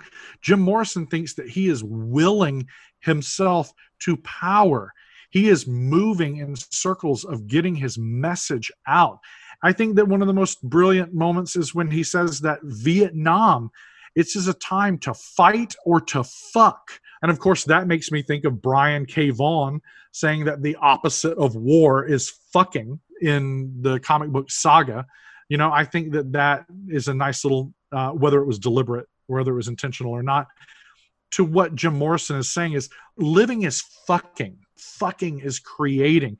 And if you're living, if you're fucking, you're telling a story. And that is the aspirational nature of Oliver Stone's protagonist. And that's what Jim Morrison is trying to do. And Morrison acknowledges that this shit is corrupted that instead excess has become the American way, not truth, but filling a void.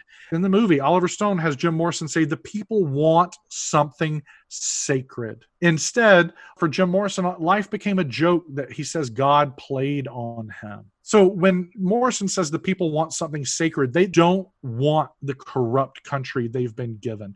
And that is what Oliver Stone is presenting here is he's using Jim Morrison's own self-mythologizing to further mythologize who Jim Morrison is. And he was showing elements uh, of uh, of the American population that things were fucked, man. Ah, man. I really wish you uh, had some strong opinions on this movie. It's making it really tough. to do this podcast. I mean, I think you want to get if you want to get even heavier for a second. Morrison reads his poem "Ode to L.A." while thinking of Brian Jones deceased, and he starts talking. I mean, this is based. These are these are Shakespearean allusions.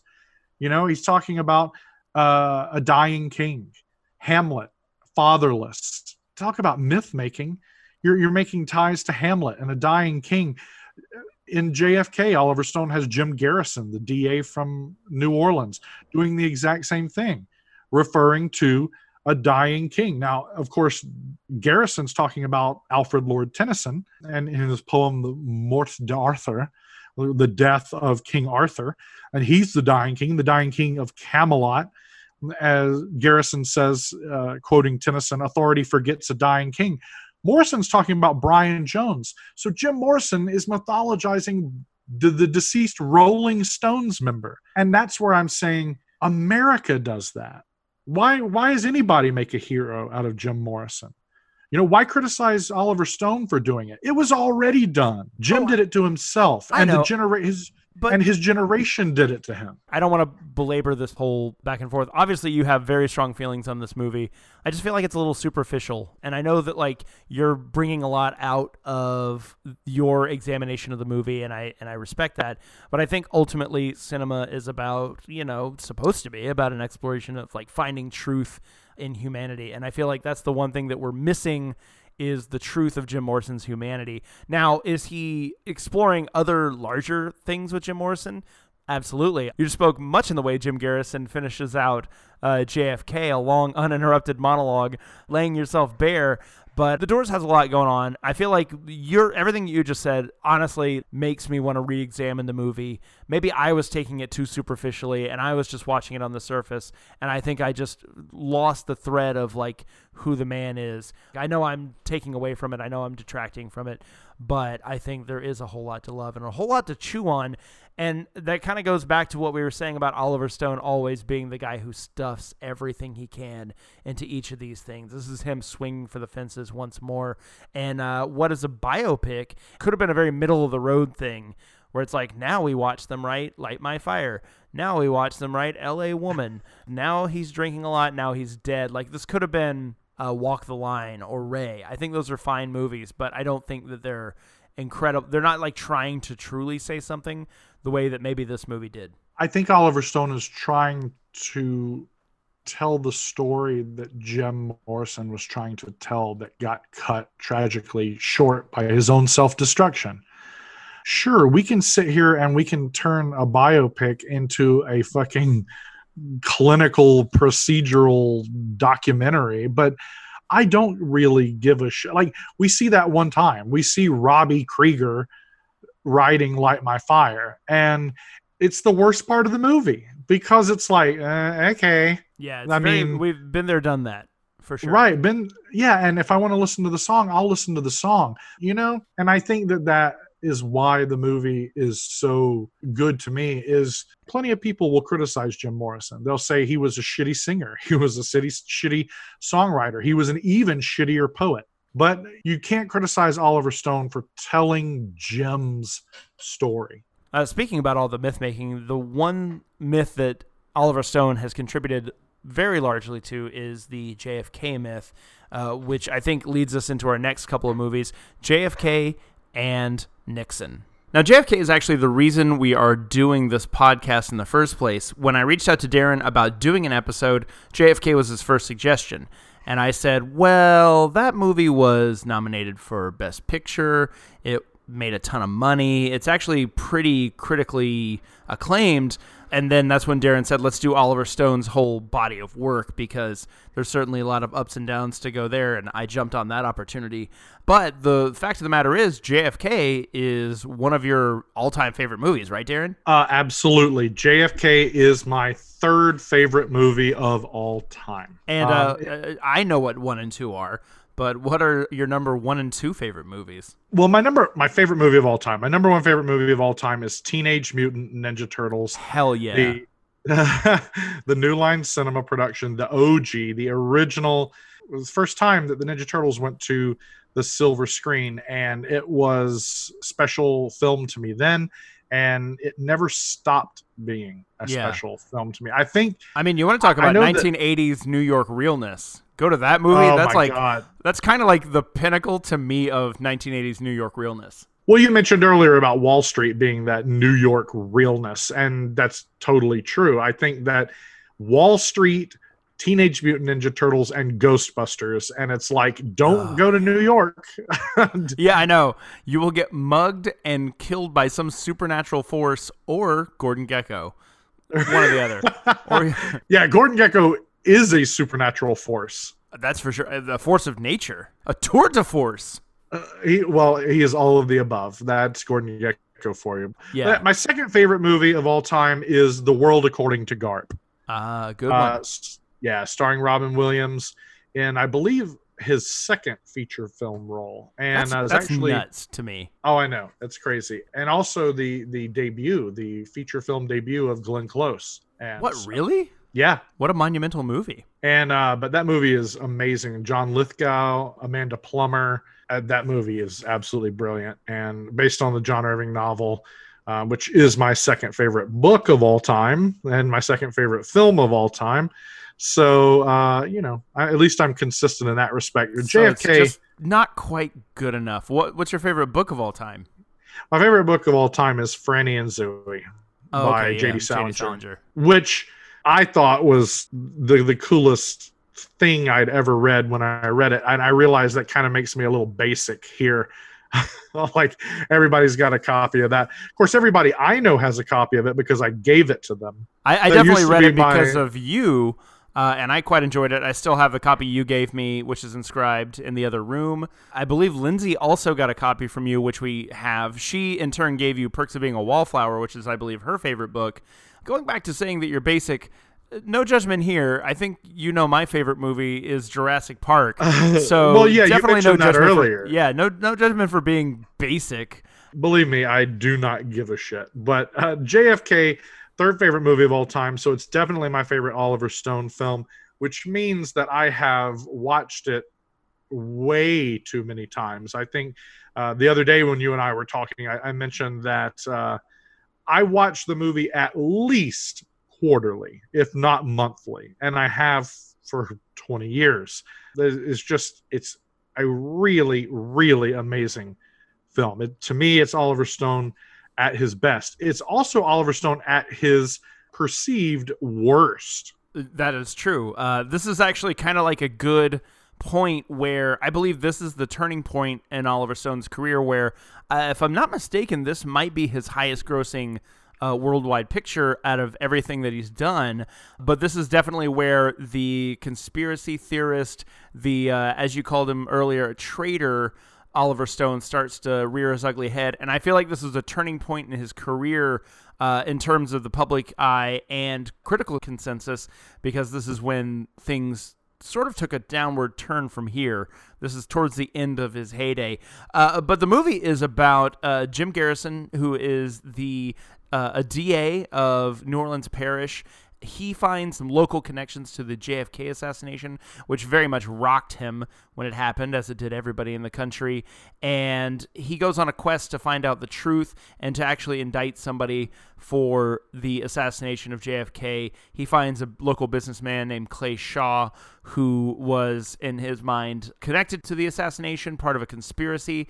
And so, what unfolds is Jim Garrison unveiling uh, the conspiracy and I think one of the big criticisms of the movie is that it's the facts that Oliver Stone chooses to portray and it's very much Oliver Stone's like stamp saying here's what happened in his opinion uh, which is fine which I think you know it's not the only film to do that. Like Zodiac is another movie that puts a stamp saying not definitively like here is the guy who did it but it's a filmmaker saying, here's who I definitely think did it, and it's up to you to decide.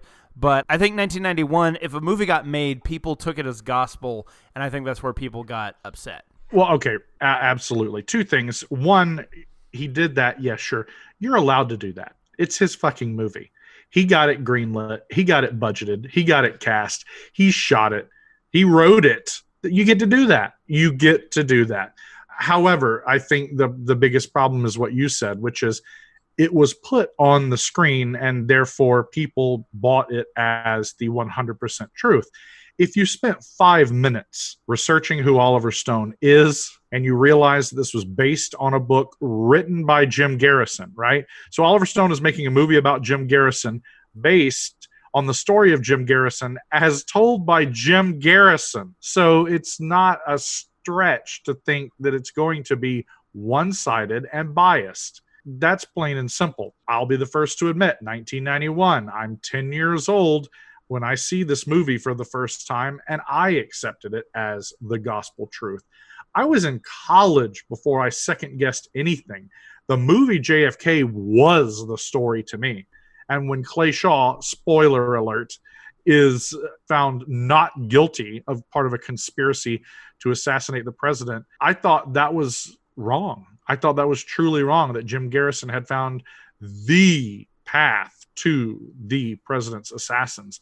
And there were no two ways about that. And it took me a long, long time to get away from that and realize that I can still love this movie, and I do still love this movie, but I got to love it as a piece of art, not necessarily as a true depiction of actual history. Right. And that's the thing is like as a movie, it cooks, man. The theatrical cut is about three hours long. I think like three hours and eight minutes long, and it moves. It is not a movie that lags. I think Oliver Stone once described his own movies as like you basically you don't get a chance to get bored by the time your mind might start to drift something new, something crazy is happening at every turn. So it just keeps you engaged the entire time.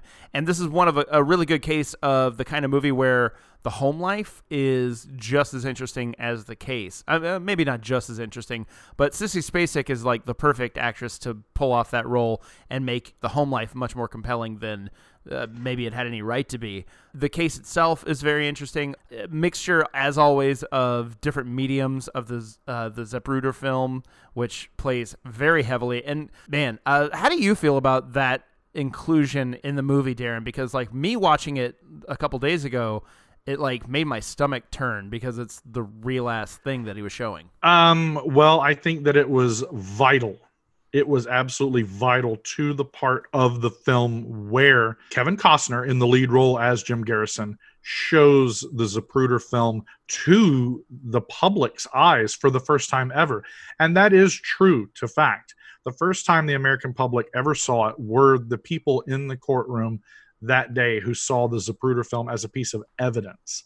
And so I think it's really important that Oliver Stone showed that because for that moment, you, the the watcher of this movie get to be in that jury box that day in 1969 67 68 69 something like that. And you're absolutely right to have that sinking feeling in your stomach. It's not a movie. It's not special effects. It's not creature effects. This is real life. Yeah this is, you know uh, for, uh, uh, our president's brains getting blown out and they show it a lot and yeah, and most people the repetition's what finally made my stomach churn. Oh, sure, I, I totally get it. Most people will never ever see someone die that way. John F. Kennedy's murder might be the only murder most human beings ever witness in their whole lives.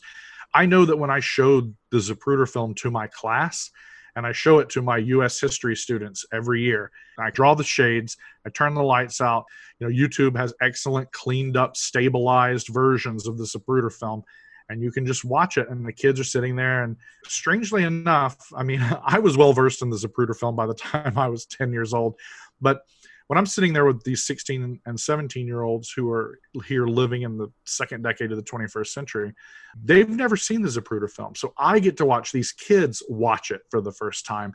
And every class, every year, the moment of the kill shot, that gasp, I mean, those kids suck the air out of the room. That's what happened in that courtroom. And that's why Oliver Stone included it. I think it's a brilliant, it is an essential choice for Oliver Stone to include the Zapruder film here. Oh, yeah. You can't do it, uh, and you can't like recreate it and get the same impact. Uh, there's obviously a lot of Dealey Plaza recreated in the film, a lot of the day of happenings recreated in the film, which were. I'm sure very meticulously researched, but that was the one thing that you can't fake. And I think that that was a, a, smart choice on his part, if upsetting, because again, as I, as I disclosed earlier, I get upset when I see people getting shot on film, and just knowing that that was not a visual effect was pretty wild and pretty gut wrenching. And uh, and I mean, in the moment too, just narratively, like this is the moment where he starts to get some headway in the case, and people start to pay attention to him because at this point, he's just a crackpot. And once people see the film, I think that's when the case starts to turn for him. Obviously, they don't win, but I think it made the most progress for them. Shit, I watched that and I'm like, eh, there's no fucking way that one person did that. Watching the film yourself, watching it all play out in front of you. What are your theories on what happened? Should I open that can of worms? all right. So, starting at the age of 10, I hashtag in Oliver Stone we trust. Um, I believed Oliver Stone's version for probably 10 years, from the first time I saw it well into my college years.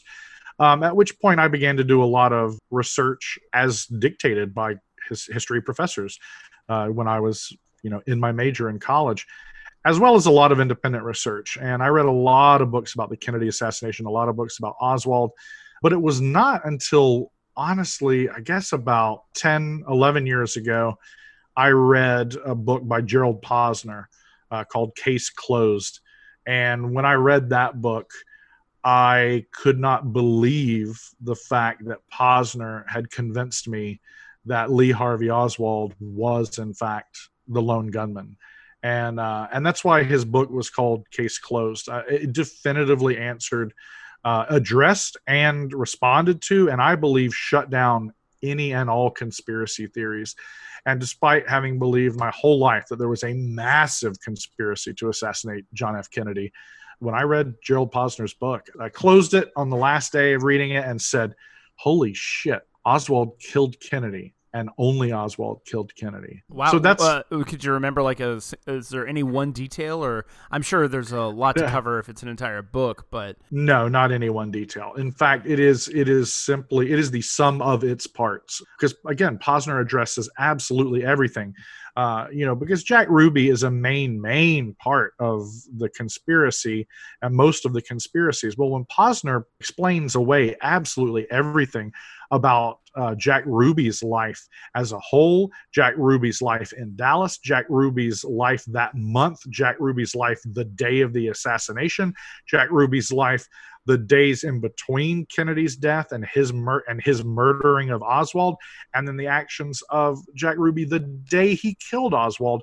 There is absolutely zero to indicate any conspiratorial behavior on the part of Jack Ruby. And once you remove Jack Ruby from that, suddenly the idea of wiping out Oswald as part of a plan goes away. Oswald is truly a lone nut. He is a crackpot. And all of the things that were said about Lee Harvey Oswald by the Warren Commission and, and many others, I sincerely believe are 100% accurate. He spent his whole life being a little a little bitch and no one liked him and he failed it Is- he is failed at the Warren everything report except said? assassinating the is the Warren report like Yeah, Harvey Oswald yeah. was a little bitch. when Gerald Ford and Arlen Specter uh, sent uh, their reports to Chief Justice Earl Warren, it said, "Little bitch, Lee Harvey Oswald." But so anyway, let's get that- back to yeah, back to the movie. yeah, no, totally. I think that one of the things that we got to mention about this movie is the casting.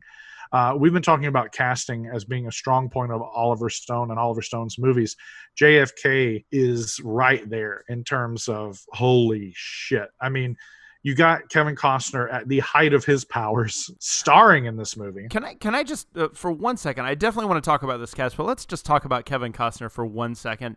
Uh, All while, right. While I was watching this movie, something curious hit me, which is okay. Kevin Costner is pretty good, right? Huge megastar. I think so. huge megastar in the 90s but the whole time i was like is he good is he a good actor and i thought i don't think he's good he looks good on screen he's obviously like a tall guy handsome broad but i was like does Kevin Costner suck at acting?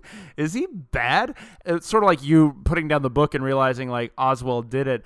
I was like, why is Kevin Costner a star? Why do we like him? But I will say by the end of the movie, I turned around and I was like, I, you know, his final like 15 minute long monologue that he does at the end really turned me around. That was quite an achievement. But what, what I mean, obviously you like Kevin Costner. What's your opinion? Uh, what do you feel about him? What do you, and his acting ability? I love Kevin Costner. I mean, okay. I absolutely love Kevin Costner.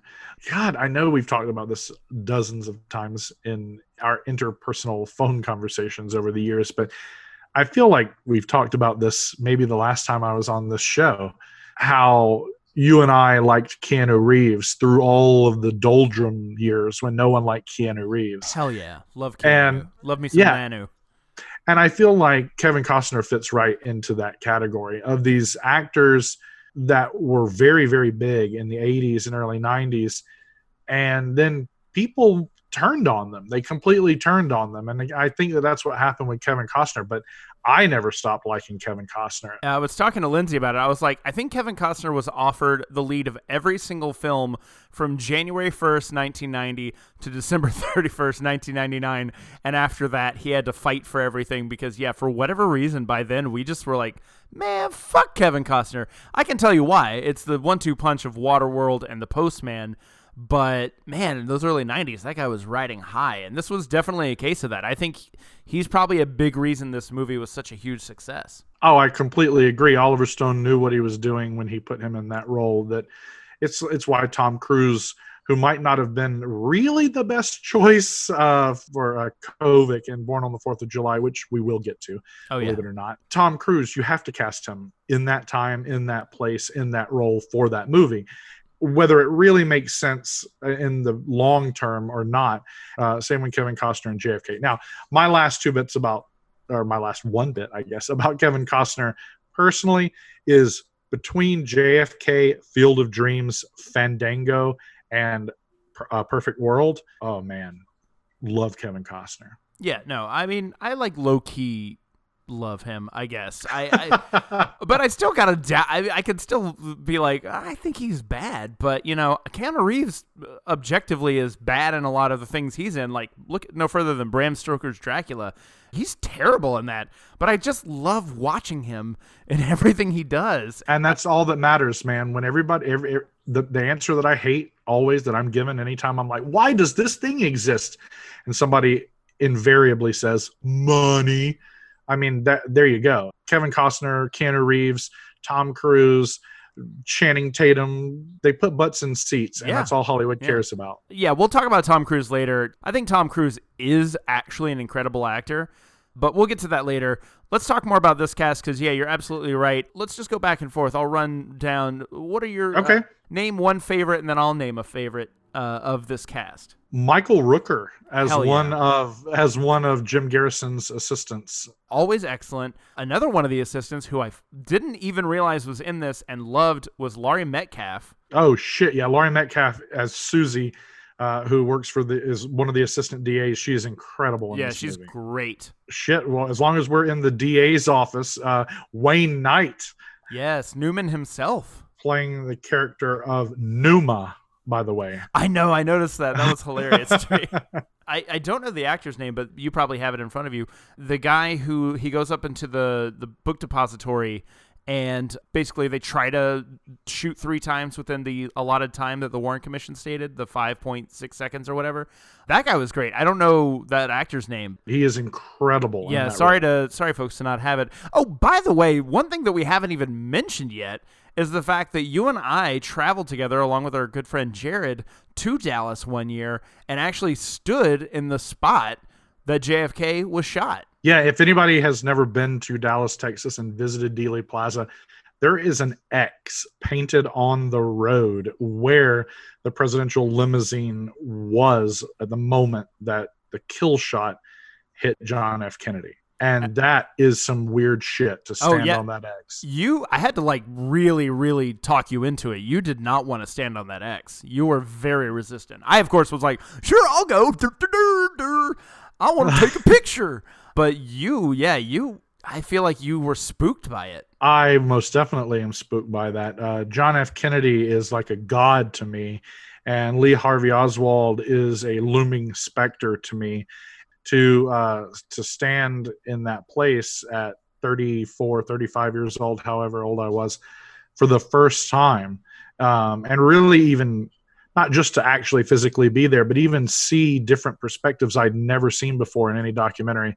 That was incredible. That Yeah. was truly It, strange. it was very chilling to stand at least on the side of the road and point up and look at the window that Oswald was posted up in.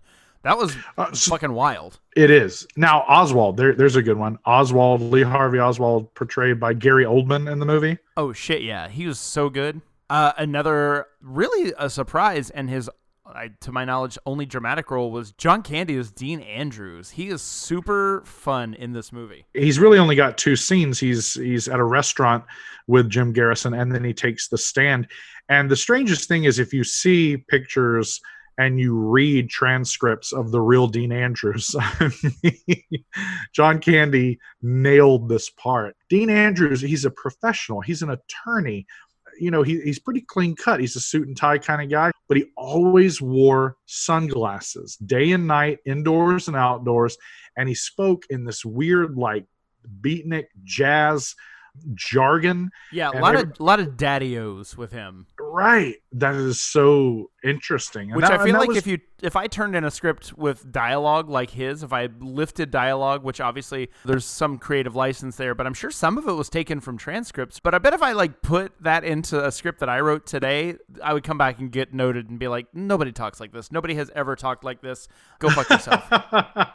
yeah. You know, and John Candy is just a bit part. There's also bit parts by like Kevin Bacon. oh, he's great. Vincent D'Onofrio's got a The glorified cameo, The really. tiniest part. Yeah, he probably shot a half day on this. Obviously, uh, not talking about bit parts, but Tommy Lee Jones plays Clay Shaw himself. He's fantastic. Uh, Brian Doyle Murray plays Jack Ruby. Oh right, Joe Pesci, one of my favorite actors, is uh, in it. Joe Pesci as David Ferrie. Oh my God. I'm a very small, tiny, which they're Joe, Joe Pesci, uh, bizarre, bizarre man suffered from alopecia and wore a notedly awful wig and used uh, grease paint to paint these huge crescent moon eyebrows on his face. He had been uh, defrocked for being uh, gay. He died mysteriously. He had done cancer research in his home he had known Lee Harvey Oswald when Oswald was a child. The fact that he knew Oswald was true. The fact that he knew Clay Shaw was true. I mean, I don't think there was the conspiracy that Garrison says there was uh, and Stone says there was, but it's an awful lot of coincidences. But like I said, incredible cast, really well done, and the movie. I think it was at least uh, nominated if it didn't win for best editing because I think the editing on this thing is sharp as a tack. This movie cooks. Okay, so it's award winning. It made a lot of money. It stars a ton of famous actors, a lot of actors at the height of their careers we talk about the fact that it's historically relevant, if controversial. It sounds like it was the best movie ever. But this is the movie for which I found the most criticism and some of the most biting criticism. I think we should share it at this time. Yeah, yeah, lay it on me, man. Daddy. All right. All right, Dean Andrews. The Chicago Tribune says of JFK, it is an insult to the intelligence. That's it. That's Jesus. how that's how awful it is. George Will of the Washington Post called Oliver Stone a man of technical skill. Hey, all right, that sounds pretty good. Scant education and negligible conscience. Wow. Richard Corliss of Time Magazine, trying to be complimentary, still stains his endorsement uh, of this movie with his choice of adjectives when he said that Oliver Stone's picture, JFK, is, in both meanings of the word, sensational. JFK is seditiously enthralling. Oh. All right, so there you go. Time magazine is saying Oliver Stone is guilty of sedition. He is yep. a traitor. He's treasonous. This is the point where critics really started to turn on him and I think it's a lot to do with the implication that the government and Lyndon Johnson basically used the assassination for a coup d'etat and people did not take kindly to that. No, no, no, no, no, no. They most definitely did not. It's uh, back into the realm of the critics of people that are actually supposed to be criticizing, critiquing films. You got Richard Roeper. He called JFK utter crapola. This film is an overblown vision of a parallel universe. This is journalistically bankrupt nonsense. Ouch. Yeah, that's, that's All right. pretty tough. Uh, did you say Vincent, crapola? Yes, crapola. You know, I will give him points for this use of the word crapola. So okay, if anybody knows who Vincent Bugliosi is, John. No, who is Vincent Bugliosi? Okay. He's the man who prosecuted Charles Manson. So he was an attorney. He worked in the DA's office of LA County for most of his career. He also was a true crime author and uh, sort of a lay historian, so to speak. He authored the book Helter Skelter about Charles Manson. Well, Bugliosi said of Oliver Stone's JFK that there are 32 distinct and separate lies and fabrications in the script alone. So that's pretty bad. But here's the worst the worst actually comes from Jack Valenti who at the time that this film was made was the president and CEO of the Motion Picture Association of America. Well, he outright denounced the film. He compares it to Leni Riefenstahl's Triumph of the Will. Yeesh. Yes, Valenti went on to call JFK equally a propaganda masterpiece and a hoax of a film. Shit. Yeah, that's that's really that's rough. I think again, I just keep going back to this, but this is the point where uh, the world at large kind of started to turn on him. Ironically, because this is his most successful film financially, so a lot of people went to go see it. You know, despite all what they say, I think they really, like I said, take took offense to the idea that our government would be so sinister to kill its own leader.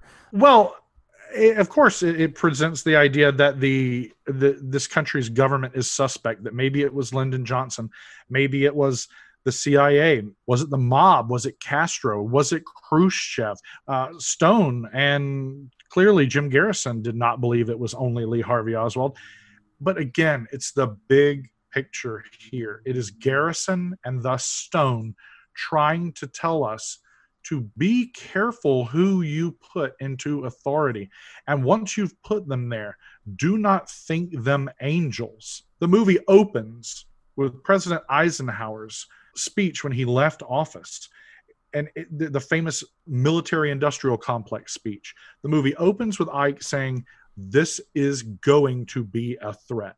The movie closes with Oliver Stone putting on a title card, What is past is prologue, and this film is dedicated to the young in whose spirit the search for truth marches on.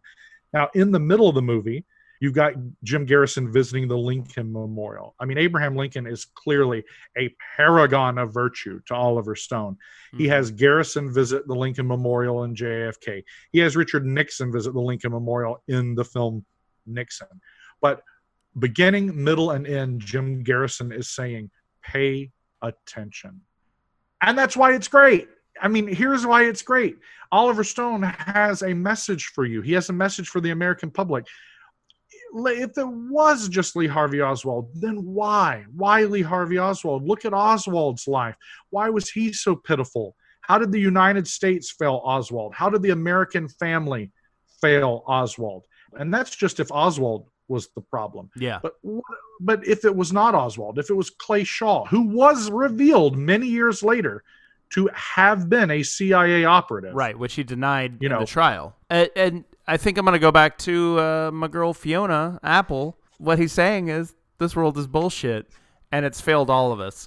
But that honestly c- could link us to our next topic, which is the film Nixon. Which uh, I will say, this is after the probably the zenith of Oliver Stone's both critical, financial, and artistic power. So I feel like it's on the other side of it. This is what I think is the end of his true heyday. And uh, it is quite a film. It's another three hour epic, three hour plus epic. Isn't it like three and a half hours long, something like that? It is. And I will say, unlike JFK, it felt like it was three and a half hours long.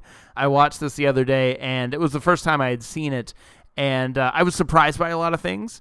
I was surprised by Stone's handling of the subject, but I also was not quite as drawn in as I was with JFK. Uh, I don't know if everything quite came together. I know, Darren, you'll probably have a lot to say about this film because you've been trying to get me to watch it for years. Well, I love this movie. This movie, in many ways, can be compared to JFK, but not for the obvious reasons. When you look at a director's filmography and you see films JFK and Nixon, you go, oh, oh, and then later W. You know, you're like, oh, this guy makes movies about presidents. And of course, JFK is not about JFK at all. It's clearly about the JFK assassination. Nixon, however, is just about Richard Nixon, and really it's just about Watergate.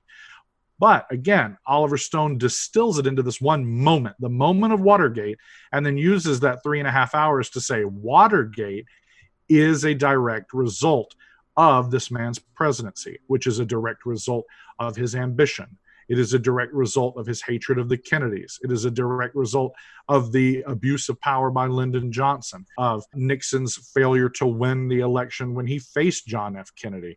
It, Nixon had this very muddy past where he had always been a really, really dirty, dirty player in terms of politics, trying to uh, shame his political opponents, embarrass, undermine, blackmail because he thought he was not just the best man for the job, he was the only man for the job. And he had to do it because he always felt hated. And that's the message that I think Oliver Stone delivers in Nixon.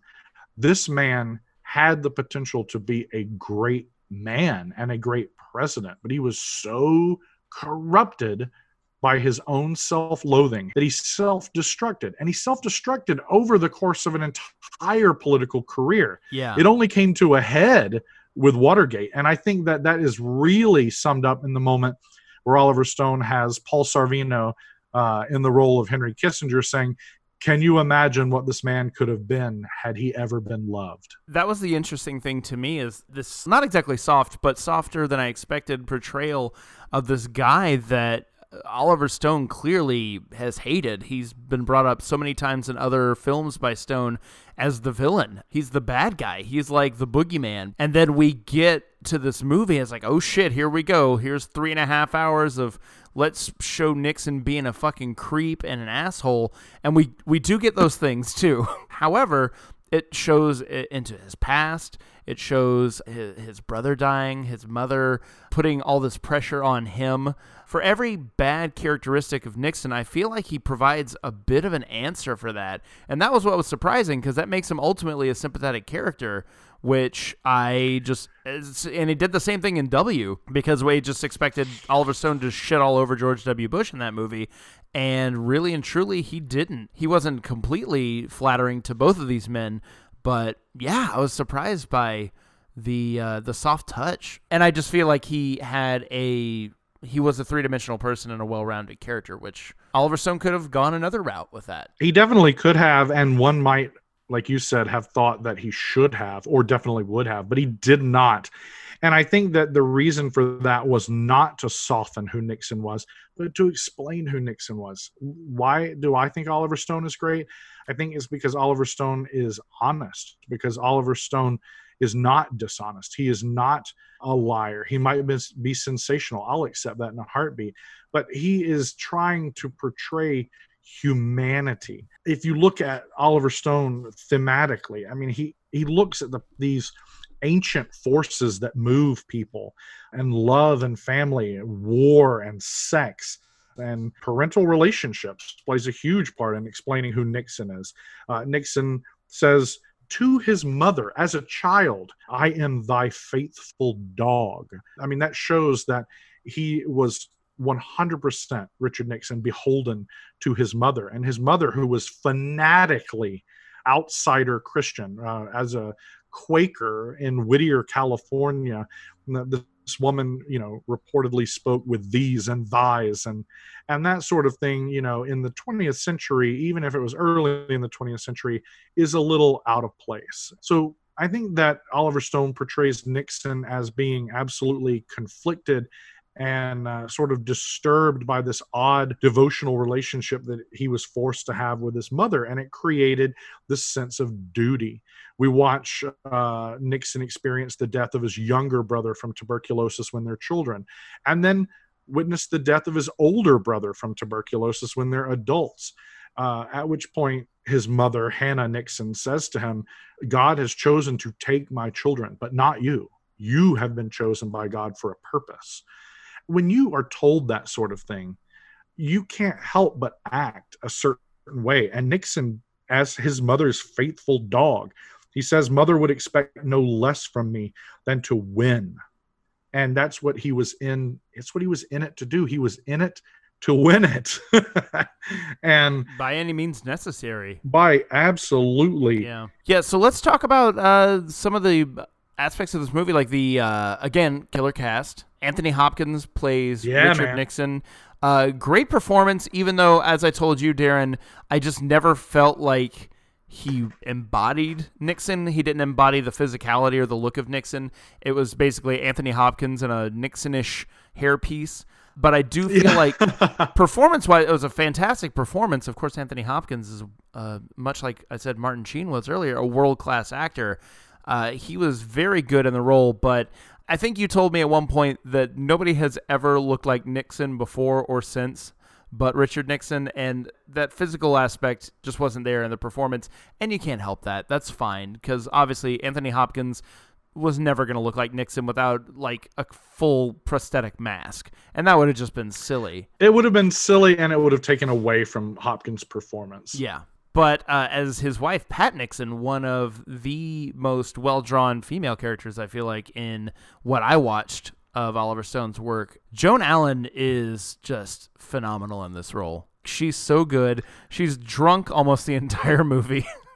and she's such a force of nature in this, to uh, go back to what I was saying about Gordon Gekko, She's great. And, uh, you have more of Stone's repertory players. You got James Woods in here. You got John C. McGinley in a tiny role at the very beginning. Uh, he puts together a hell of a cast in this. David Hyde Pierce is randomly in it. Ed Harris uh, and Paul Sorvino as Henry Kissinger. You want to talk about like really disappearing into a role. What a performance. Oh, that is one of the best parts of the movie. Paul Sorvino as Henry Kissinger. Oh my God, worth the price of admission. Sign me up. Make make make me a Henry Kissinger movie at that point with Paul Sorvino. Totally, totally believable in every possible way. I just want to second your praise of Joan Allen as as Pat Nixon. Uh, she does an incredible job, but the character of Pat Nixon and the real life Pat Nixon was forced to, and you'd be drunk too if you had been forced to be married to Richard Nixon. And if you tried to uh, somehow be the most important woman in his life when his mother, Hannah, as portrayed by Mary Steenburgen in this movie, uh, something you could never do. You could never be more important to Richard Nixon than his mother was. And she sure tried, but he, I feel like he denied her at every point. She tried to give him the one thing, at least in this movie. and obviously, they had children, so they had sex at some point. But it felt like to me, she was trying to give him the one thing that the, his mother could not give him, which is physical love. And he turned her down every time. And he was always, you know, pushing her off like, I'm not Jack Kennedy. I don't need that and I was like, dude, just let her fuck you, man. Just like seriously, just have sex with your wife. It'll be fun.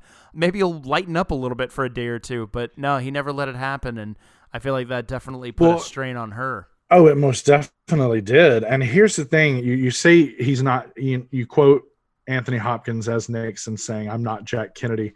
I think the the word Kennedy, the name Kennedy, is said as many times in the movie Nixon as it is in the movie JFK, mm-hmm. and that's because Oliver Stone taking absolutely from real life Richard Nixon's utter hatred for the entire Kennedy family, which was very true and and very hostile and dangerous. You know, he hated John F. Kennedy, he hated Robert Kennedy, he hated Ted Kennedy, he hated the whole family. I mean, to Nixon the Kennedys were the problem with America. That the country club, the the uh, crew team, the yacht sailors, the the Hamptons, the those people, the Kennedys, right? like Camelot was the problem. Camelot was what Nixon hated. And you get to see Nixon repeat it over and over and over again. One of the most interesting parts of the entire movie is after Watergate has occurred and uh, Nixon is being investigated, and and really, uh, it's everything's crumbling around him. And there's these long scenes of Nixon in a smoking jacket with a cocktail, almost completely lying down in easy chairs near a fireplace, and he's listening to tapes or he's burning tapes or this, that, and the other. He's having a conversation with his chief of staff, who is played by Powers Boothe, and Anthony Hopkins as Nixon says, "Is it God or is it death?" And and he's and he's talking about what put him in that place. Was it God? Hannah Nixon, his mother, had said it was God, that God had chosen Richard Nixon to lead. And he'd always believed his mother, and he'd always believed it was his chosen path by God to be in that position. And I think that Oliver Stone makes it very abundantly clear that that is how Nixon felt. But when he asks, is it God or is it death? It's a beautiful look at the fact that Nixon is coming to terms with the fact that maybe it wasn't God. Maybe it was that looming specter of doom. Maybe it was the dark cloud of mortality that put Nixon finally in the White House. It took John F. Kennedy being assassinated. It took all the bodies of Vietnam and Lyndon Johnson's self destruction to put Nixon in the White House. It took RFK being assassinated. So for Nixon to suddenly, again, soften a little bit in his hatred of the Kennedys to say, I finally succeeded. I finally beat the Kennedys because death robbed the world of these Kennedy brothers. And then and only then was Nixon able to rise to power. Maybe it wasn't God, maybe it was death. And that is so dramatic. I get it.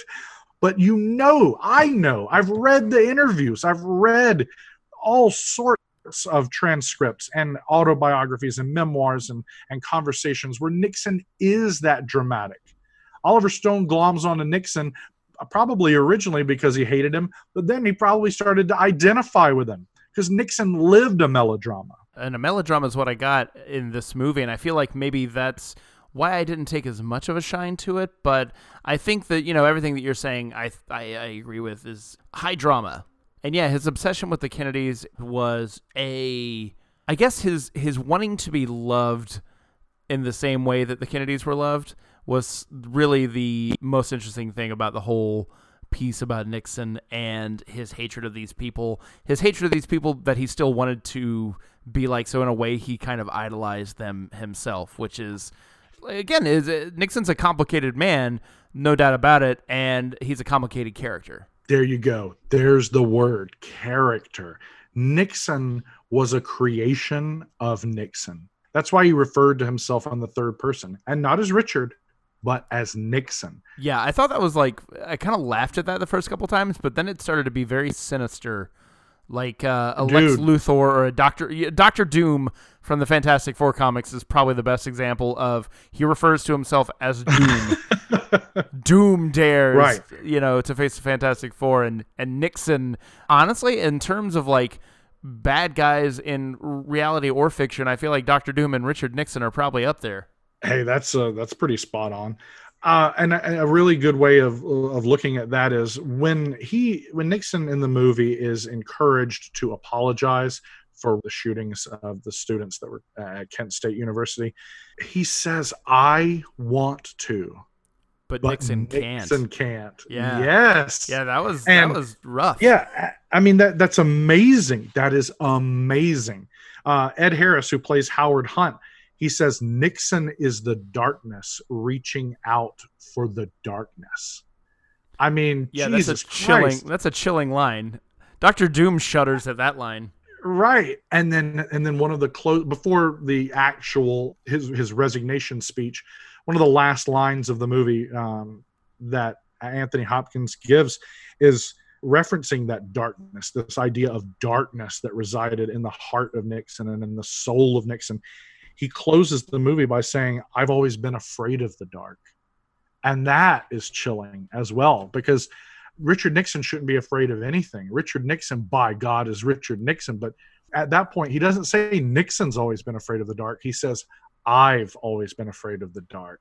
Mm-hmm. And so it's amazing to see that he, you know, again, Kissinger saying, imagine what this man could have been had he ever been loved. Nixon says, You're the only friend I've got, Henry. He makes Henry Kissinger get on his knees while he prays, while Nixon prays. And he asks, Henry, do you ever pray? You should. You should never be too proud to go on your knees before God. Why do they hate me so much? I, I only did what I thought was right. They don't like the way I look. They don't like where I went to school. They don't like me because I'm not a Kennedy. And it's just, it's so heavy. It's so fucking heavy. And then, like you said, I think that the, the culmination of that is when Nixon, uh, also right before the line where he says, I've always been afraid of the dark, you see Nixon contemplating on his resignation and looking up at a portrait of Abraham Lincoln. And we've already seen him visit the Lincoln Memorial uh, in reverence earlier in the film. Now we see him staring down a portrait of Lincoln. But as the camera moves around him, as Oliver Stone pans, we watch Nixon's admiration and reverence for Lincoln t- literally and figuratively turn its focus to the fact that there stands Richard Nixon in the halls of the White House, literally in the shadow of another portrait, that of John F. Kennedy, the famous portrait where Kennedy has his head bowed. And when Nixon finally himself, not just the camera, but Anthony Hopkins as Nixon turns away from Lincoln and looks at Kennedy, who he hated, suddenly he relents. And Nixon says to this painting, he says, When they look at you, they see what they want to be. When they look at me, they see what they are. And that is why Oliver Stone is great, is because Oliver Stone, Oliver Stone has Richard Nixon be evil and be human in one moment. And Nixon, he says earlier, earlier in that very scene, I am that sacrifice. All leaders must finally be sacrificed. And that's what he's saying. That's what Oliver Stone is saying. Alexander had to die. Kennedy had to die. Nixon had to die. Vietnam had to happen. These are the definitive moments of this nation's history. Our freewheeling nation and our love of individualism results in catastrophe. America is meant to be cataclysmic. It, it, has an underlying rot. It cannot live up to its own ambition. Ambition kills. Ambition killed Caesar. Ambition killed Christ. And that's what Oliver Stone is saying. It's that big. It's all that big. The stories are that big. The stories should be that big. Those are the great myths. That's how we understand ourselves. Not by glancing at our history, but by bathing in our history. To quote John Brown in the lead up to the American Civil War, John Brown, who was an abolitionist hero, he said the sins of this great nation, the sins of slavery, of slavery would only ever be cleansed by the nation being bathed in its own blood. Now, that's hyperbole fit for Oliver Stone. And I feel like you yourself are embodying the melodrama of Oliver Stone. um, I know you said that you were going to compare yourself to Oliver Stone in this podcast, and you haven't really yet. But I think you're you're not so much comparing yourself as you are embodying the Oliver Stone spirit. I could hope for absolutely nothing short of that. and uh, thanks to every one of our listeners who's uh, gotten this far into the podcast. This is quite a a long one, but we appreciate you. We're glad you're sticking along because we got we got a couple more movies left to go. And jumping from Nixon to a shit show that Nixon inherited, we're talking about two thirds of the Oliver Stone Vietnam trilogy. Uh, we're talking about uh, both Platoon and Born on the Fourth of July. I wanted to put these last because I thought of the movies that I watched, these were his finest. I thought these were my favorites. I think I saw Platoon and Full Metal Jacket around the same time, and they it sort of were the same movie in my mind for a lot of time. Um, I can dig that. I, I can dig that. I, I think I probably can. I think that was the case with me as well. Yeah, I think probably a lot of people, if you if you take all that, I mean, uh, when we were growing up, as we mentioned before, there's a lot of Vietnam shit going on. We kind of reached, we were growing up during the peak of that filmmaking era, so obviously these were two monumental films in that era.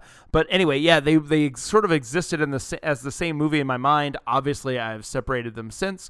However, if I were to put one in, God, what would I watch? I guess I'd watch Platoon because I still, much in the same way, going back to that Total Recall clip from earlier, the same way that that just makes my tummy hurt. Still to this day, as a nearly 40 year old man, Private Pyle's entire journey and his uh, ultimate suicide always made my tummy hurt just because I guess I'm a sensitive sort. But uh, we're not talking about Full Metal Jacket. That's there's no question that that movie's great, and there's honestly no question that uh, Platoon is great. I know it received some criticism, but this was Oliver Stone's first Best Director Oscar win. Uh, it was also it also won Best Picture uh, the year it came out. So again, uh, we don't really have to describe that it's great, but it did have its detractors. Darren, if you want to take it away. Yeah, Pauline Kael, uh, highly regarded film critic for The New Yorker, said that Platoon was uh, full of melodramatic, there's that word, melodramatic shortcuts. That this movie was nothing but poetic license and romanticized insanity. That Oliver Stone left no room for honest emotion in his entire film. That's damning uh, we've said it all podcast long, is when these critics choose to go on the offensive, they vivisect Oliver Stone, like creatively and personally. Oh, uh, well, let me just say that this movie is uh, what we talked about before the the autobiographical Oliver Stone Vietnam experience movie. It stars Charlie Sheen as the Oliver Stone stand-in. He uh, he also quits college to volunteer for the military, to go onto the front lines of Vietnam. And guess what? It's fucked up. Things go badly. And one thing that we haven't like talked a lot about that Darren, when we first started talking about uh, his movies and talked about like uh, one of the biggest themes that Oliver Stone carries through is innocence lost. Uh, Darren, you feel that when JFK was assassinated, that was that era of America's losing its innocence. But this oh man, you absolutely. yeah, this I feel like is is watching Oliver Stone through this Charlie Sheen character losing his innocence and losing that bright-eyed patriotism. Uh, which also happens. I mean, we could talk about both at the same time in this case. Uh, it also happens in Born on the Fourth of July, where, yeah, a dyed in the wool patriot, played by Tom Cruise, decides he's also going to go into the military, go to the front line, and again, shit's fucked up over there and he loses any of that innocence and any of his patriotism because he sees a what they were doing was wrong, how they were going about it was wrong, but he starts to disagree with why we were overseas and why we were doing what we were doing in the Vietnam conflict. So both characters uh, share a lot of DNA, and I think they share a lot of Oliver Stone's DNA. But both fantastic movies. And to go back to Pauline Kael, what she was saying about uh, leaving out any space for emotion I do think that Charlie Sheen, maybe just as by the fact that he's not the greatest actor in the world, I feel like he doesn't go through some super strong, clear emotional arc. Obviously, he does have an arc in the film, having again the devil and angel on his shoulder. We have uh, Willem Dafoe, who shows up in both these movies, both Born on the Fourth of July and Platoon, as uh, Sergeant Elias, who is, you know, a veteran of the Vietnam War and he's been in the shit for a long time, but he's still been able to keep his moral center firmly planted. And then we have Sergeant Barnes, a fantastic Tom Berenger, as a literally mangled human being whose face is uh, just as fucked up as his soul, who is the devil on his shoulder and who Vietnam has totally corrupted. It's a story of Charlie Sheen uh, with these two guys on his shoulder and whereas he doesn't go through some huge emotional turmoil in the movie, there's certainly emotion there. I feel like watching the horrors of Vietnam and watching what this kid had to go through and what all of these people had to go through and watching these people die, these people that we get to like or love over the course of this movie, the emotion goes into the audience. It goes to us to feel that emotional impact. And I certainly felt it when I rewatched it the other day. I could not agree more, and I'm going to use this opportunity to say to I'm going to say something, and it's going to be a half statement and a half question to you because you're the one who works in Hollywood. Maybe you can speak uh, in support of this or uh, against it. When did it become uncool for a film's score to emphasize important emotional beats? Um, why the hell does that get so much Dude. criticism? I don't know. And it That's the me, fucking point, right? Yeah, it drives me insane. I think there is a point where you could have the John Williams style that really just knows when to tug at those heartstrings that is emotionally manipulative, but at some point in the 90s or, or early 2000s certainly we just lost that. Now all film music to me is just a a, a, a drone basically. Just a, uh, a little bit of light background noise. And that bums me out not only because i my uncle is a composer the who wrote the theme song to here's why it's great who is from the camp of more traditional theme scores like the john williams camp.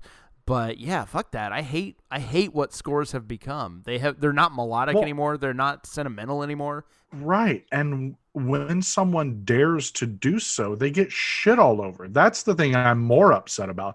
I mean, I'm upset, obviously, like you, that they've that scores for the most part have stopped being that way. But the fact that filmmakers are criticized when they do use the score that way, that seems to be like the hot thing is oh he he's leaning on the musical crutch and he's telling us how we should feel uh yeah that's why there is a score i really hate that criticism all of film is emotional manipulation and the score right, is just a tool in the toolbox. Be. And let me just say that uh, talking about John Williams, he did the score for Born on the Fourth of July, for JFK, and for Nixon. And god damn, they're good scores. Like I think his work elevates all three of those films. Even if uh, most I, definitely. I will say though, they play the the theme in Born on the Fourth of July a lot, and it sounds very much like the Terminator theme because it's like.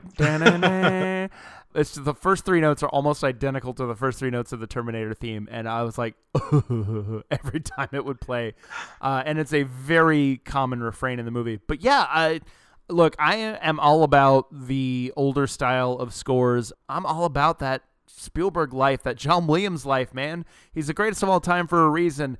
And I miss his uh, glory days. I miss the glory days of that kind of score. Like the E.T. score elevates that film so much. And is it emotionally manipulative? Absolutely. But you know what? Your emotions are fucking high by the end of that movie because of that score. That's my point.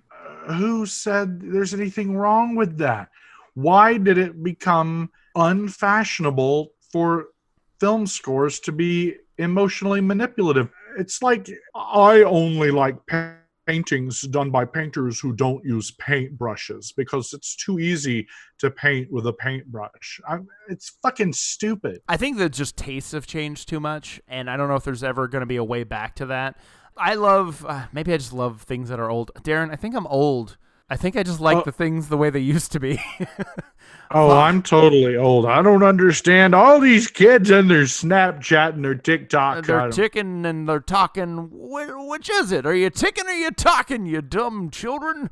Get off your phones and listen to a John Williams score. Why don't you?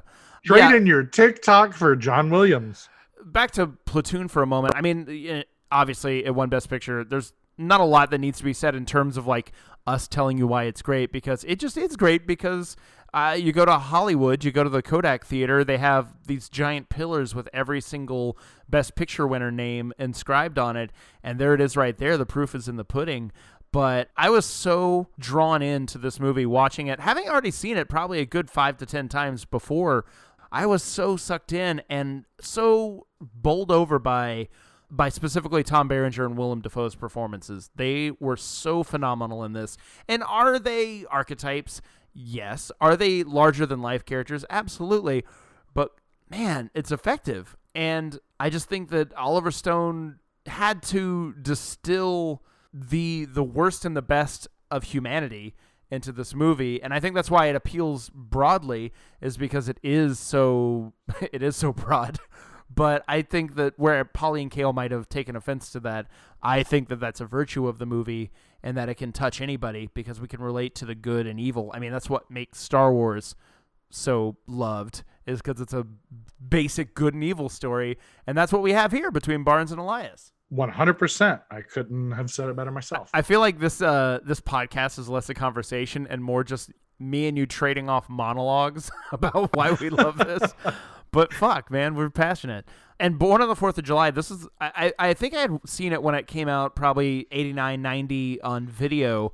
I remembered certain scenes, specifically a section in, in, Mexico later in the film, but I had not seen it as an adult, so it was basically all new to me, and I was really blown away by it as well. It's about a uh, soldier, uh, Ron Kovic. Like I said, he enlists himself into the front lines of the Vietnam War. While he's there, he accidentally kills a fellow soldier. Right after, he also accidentally kills children and a, an entire family of innocent civilians. Uh, so you want a double whammy of like innocence lost. There you go. Ron Kovic loses it quick.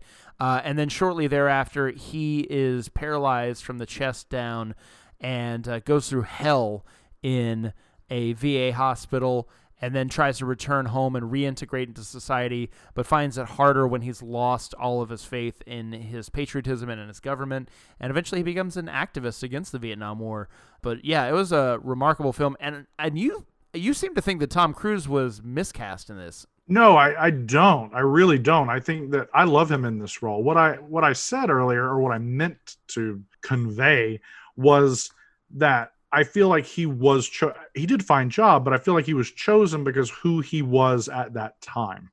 Uh, and I feel the same thing happened with Kevin Costner.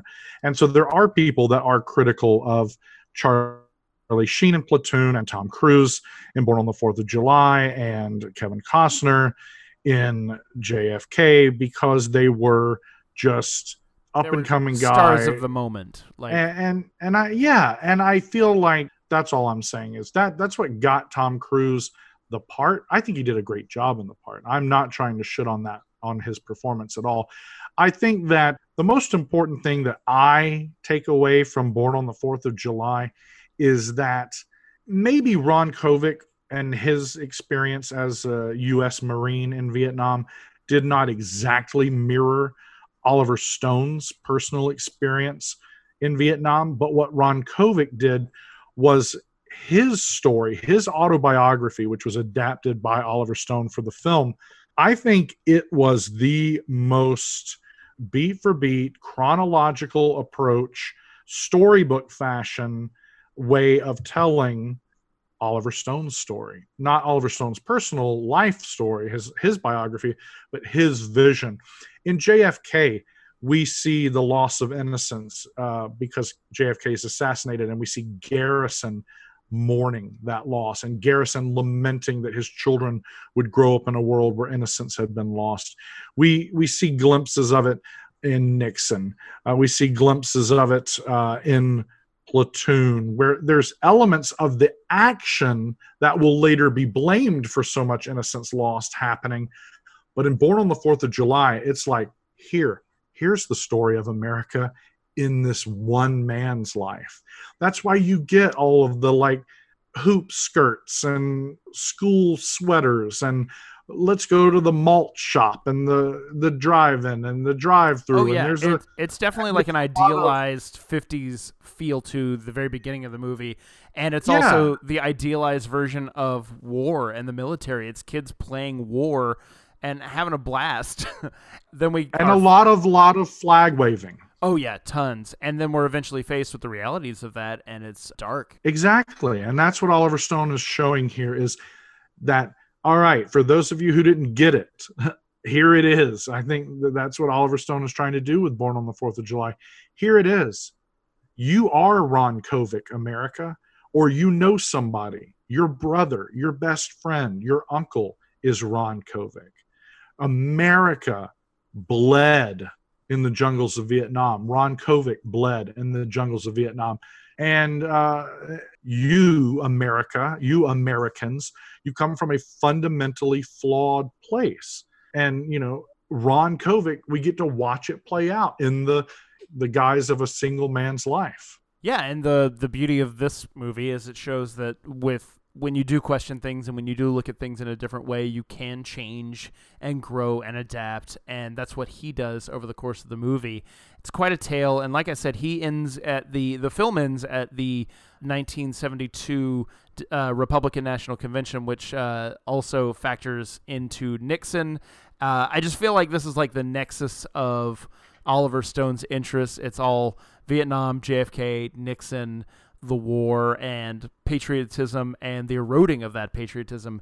Uh, so I feel like maybe that's why this is probably his best movie. Also, just from a purely technical standpoint, this movie is so gorgeous. The the golden glow of the early days of of Ron Kovic's life, uh, just beautifully photographed. The searing heat that you can feel when he's in Vietnam, and the the confusion, and there's just so much vision to this movie. I feel like that's why I was disappointed in his Snowden movie because it just didn't feel like there was a vision there, an, a literal like vision of the an artistic way to put this on the screen, and that may go back to either the fact that like I said before, computers are inherently non-cinematic, or it might just be because of the way filmmaking has changed and how we've gone to digital. And I think that all of his earlier movies were obviously shot on 35 millimeter, and they look so gorgeous. I just, again, I wish we could return to those days before we shot everything on these iPhones. You know, well, you uh, know what the really the the the the most glaring thing about what you've just said that never made sense to me is I, I understand uh, the past giving way to progress when something is progress. If you make a better mousetrap, then you get rid of the old mousetrap. But just because you made a new mousetrap doesn't mean you get rid of the old mousetrap. Is that new one better? Uh, it's not. Well, then let's keep using the old one. If your movies don't look good, don't fucking do it that way. the problem I had with Snowden was because it looked like every other movie. Because making a movie has become so much easier and so much cheaper for the layperson to go make one. And I mean, shit, I've I fall into that category. I've made short films and stuff that are probably terrible, but uh, just like I think it's just so easy to make a movie now. You just pick up a camera and you don't have to have that level of competence. And I feel like so many movies are made where it's just like, uh, I don't know how to shoot this. We're just gonna put it on a handheld and eh, we'll just shoot it and whatever. There's no art to it. There's no, like I said, vision to it. And I feel like Oliver Stone must have lost his vision between these movies that we're talking about and Snowden because it just felt like any schmo off the street could have shot that. And unfortunately, that was the the newest movie that he's come out with. But by God, back in these days, he just had it. Also, you know, having great collaborators helps. Like the aforementioned Robert Richardson, he knew what he wanted back in these days. He had something to say, and he knew how to say it. But what I'm trying to get around to, that I'm saying in a very circuitous way, is that this movie is gorgeous. It is very deliberate. It's uh, everything is just perfectly placed, and that's what I love about this movie. Again, it also won Best Picture at the Academy Awards, so there's no question that's great. Darren, do you have anything else about Born on the Fourth of July? I just, uh, in closing about Born on the Fourth of July, I just want to reiterate the fact that this is Oliver Stone's raison d'être in in filmmaking and in life is to enlighten uh, the movie going public, the American public, to the fact that there is an American dream. Uh, that American dream has fallen apart, according to Oliver Stone, and and by the time Vietnam comes and goes, uh, America is much worse for wear. That's evidenced by watching Ron Kovic's life completely spiral out of control. Well said. But look, we've been here for a very, very long time discussing the ins and outs of these movies, the ins and outs of the man himself. But I think the bottom line is Oliver Stone is great. And here's why. The word visionary gets thrown around a lot in commercials and marketing these days uh, about filmmakers like your Zack Snyder's of the world, your Taika Waititi's, your Christopher Nolan's. I think it's overused. It's overused in the same way that the word awesome is overused, I think it has lost a little bit of its meaning, which is to say that when I say visionary, I really mean it in the truest sense of the word. And I think that Oliver Stone is a visionary filmmaker, at least in these this heyday that we've talked about. These films had a distinct vision, not only purely visually, but they were all saying something. He was trying to say something about the state of our country, about the soul of our country.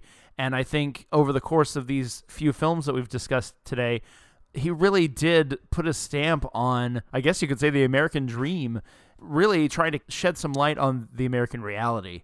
None of his films feel like anybody else's films, and that is something that's great. And you don't find that all that often these days in filmmakers, and it was something that I wish would come back.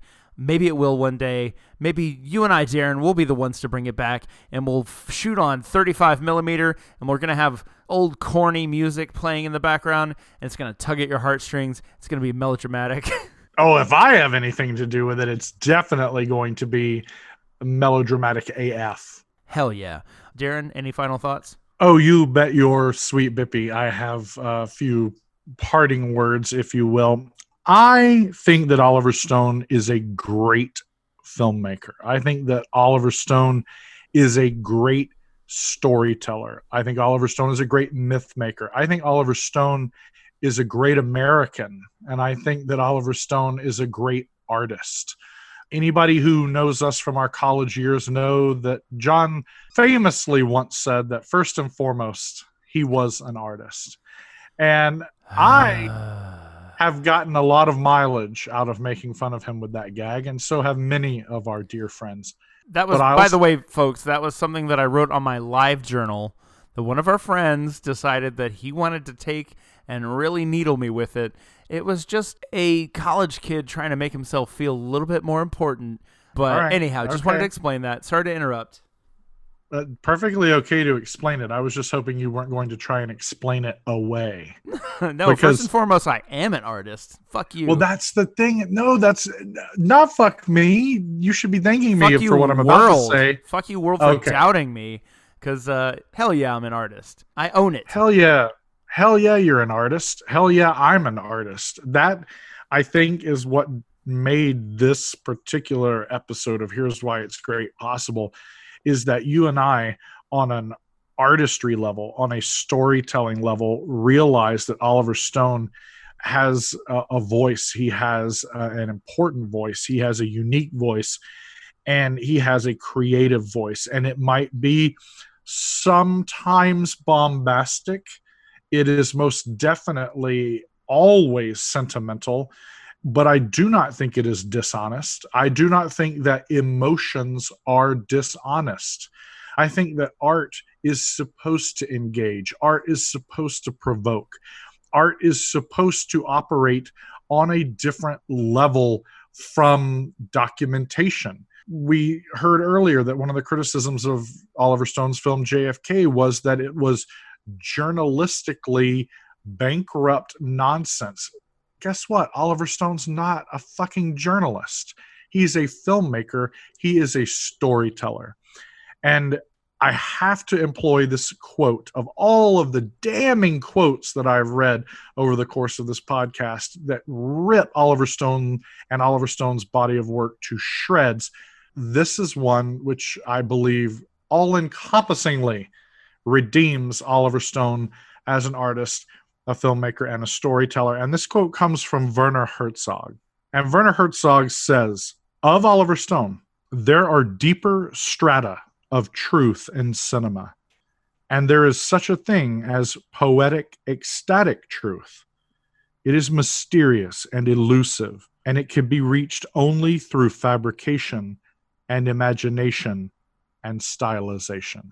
And goddamn, that is true. I think of Oliver Stone. I think of good film, and I think of good art. It does not have to explain something to you. Art does not need to hold your hand. Art should not be journalistic. Art should be bombastic. It should be explosive. It should be in your face. And it should manipulate your emotions. Otherwise, what are you doing? You said it, man. Oh, Lordy, what a time we've had. I feel like you and I have been in the shit. I feel like we've been in the jungles of Vietnam ourselves. We've gone to war for Oliver Stone today. But what did you folks think? Should Oliver be stoned? or is this all just a government conspiracy, man? Let us know. How can you let us know? You can email us at hwigpodcast at gmail.com. You can find us on Twitter and Instagram at HWIG Podcast. Or, of course, you can go to our Facebook page and find us at facebook.com slash HWIG Podcast. Get your family to listen to us. Get your friends to listen to us wherever you find your favorite podcasts. Uh, Darren, thank you so much for joining me on this Odyssey. Uh, this is definitely going to be the longest episode of the show so far. I find it very appropriate that it's you and I to uh, reach that milestone. Well, I appreciate you having me. I appreciate you accepting this uh, as a topic that you felt was appropriate for your podcast sitting here in quarantine, I have not had a whole lot to look forward to, and so I definitely uh, counted the moments until um, that we could sit down and actually record this podcast because it's not like we both have not both been busy, but uh, to sit down and make this time to do this has been excellent, and I love talking about Oliver Stone and his movies. As do I. Is there anything you'd like to plug? Yeah, I guess so. It's a little bit different than last time I was on. Last time when we talked about Super Mario Brothers, uh, Perry Smith and I were absolutely rocking and rolling with our podcast, uh, which, uh, of course, is the whole reference show, the only podcast that calls it right down the middle. And uh, it was a professional wrestling podcast, and we uh, operated well over three years. And uh, unfortunately, we hit a couple of speed bumps, and so the whole Refn show is not airing right now. It is not producing new episodes. We've kind of stalled for the time being, but so has the wrestling industry. And in case you haven't noticed, so has the rest of the world. So it's hard to cover a topic that, uh, while it does continue to persist and produce uh, new entries is almost unwatchable, and that's a conversation for another day. But since yeah, I'm not we, here, we're not going to be doing any. Uh, we're not going to do a here's why it's great on uh, wrestling without an, a crowd It's the weirdest, saddest that- thing I could possibly think of. yeah that it's it's complete garbage so unfortunately without having the podcast to plug i mean i'm just uh, a humble history instructor so if i had to send anybody out on the uh, on the world wide web on the uh, uh, information superhighway. I would God, you them- really are aging us. We're aging ourselves bad this time around. well at least this one was intentional. I'm aware of what i was doing. But if anybody wants to find anything interesting involving me and the internet go to bustergirlfriend.com it's a one-stop shop. It will send you basically to my flickr account and you can look at my photography portfolio speaking of artistry i specialize in what i like to call anti-portraiture and so you can find it at bustergirlfriend.com go check it out Make sure to check him out and make sure to check us out next time on Here's Why It's Great, the only podcast where we take what you hate and tell you why it's great. Until that time comes, I am John Bring, And I am the incredible badass that is Darren Beasley. and here's why it's great.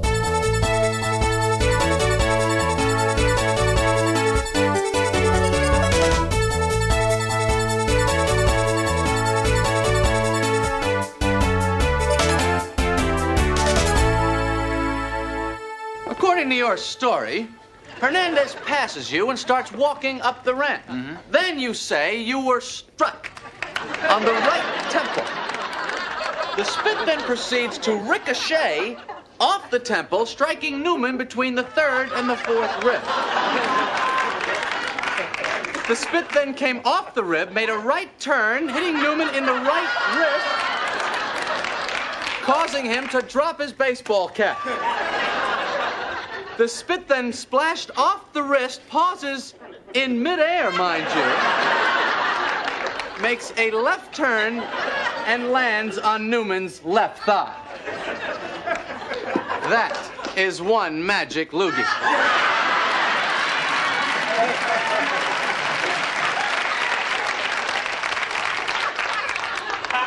Well, that's the way it happened.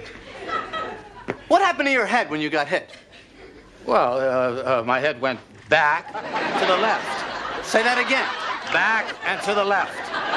Back and to the left. Back and to the left. So, what are you saying? I'm saying that the spit could not have come from behind. That there had to have been a second spitter.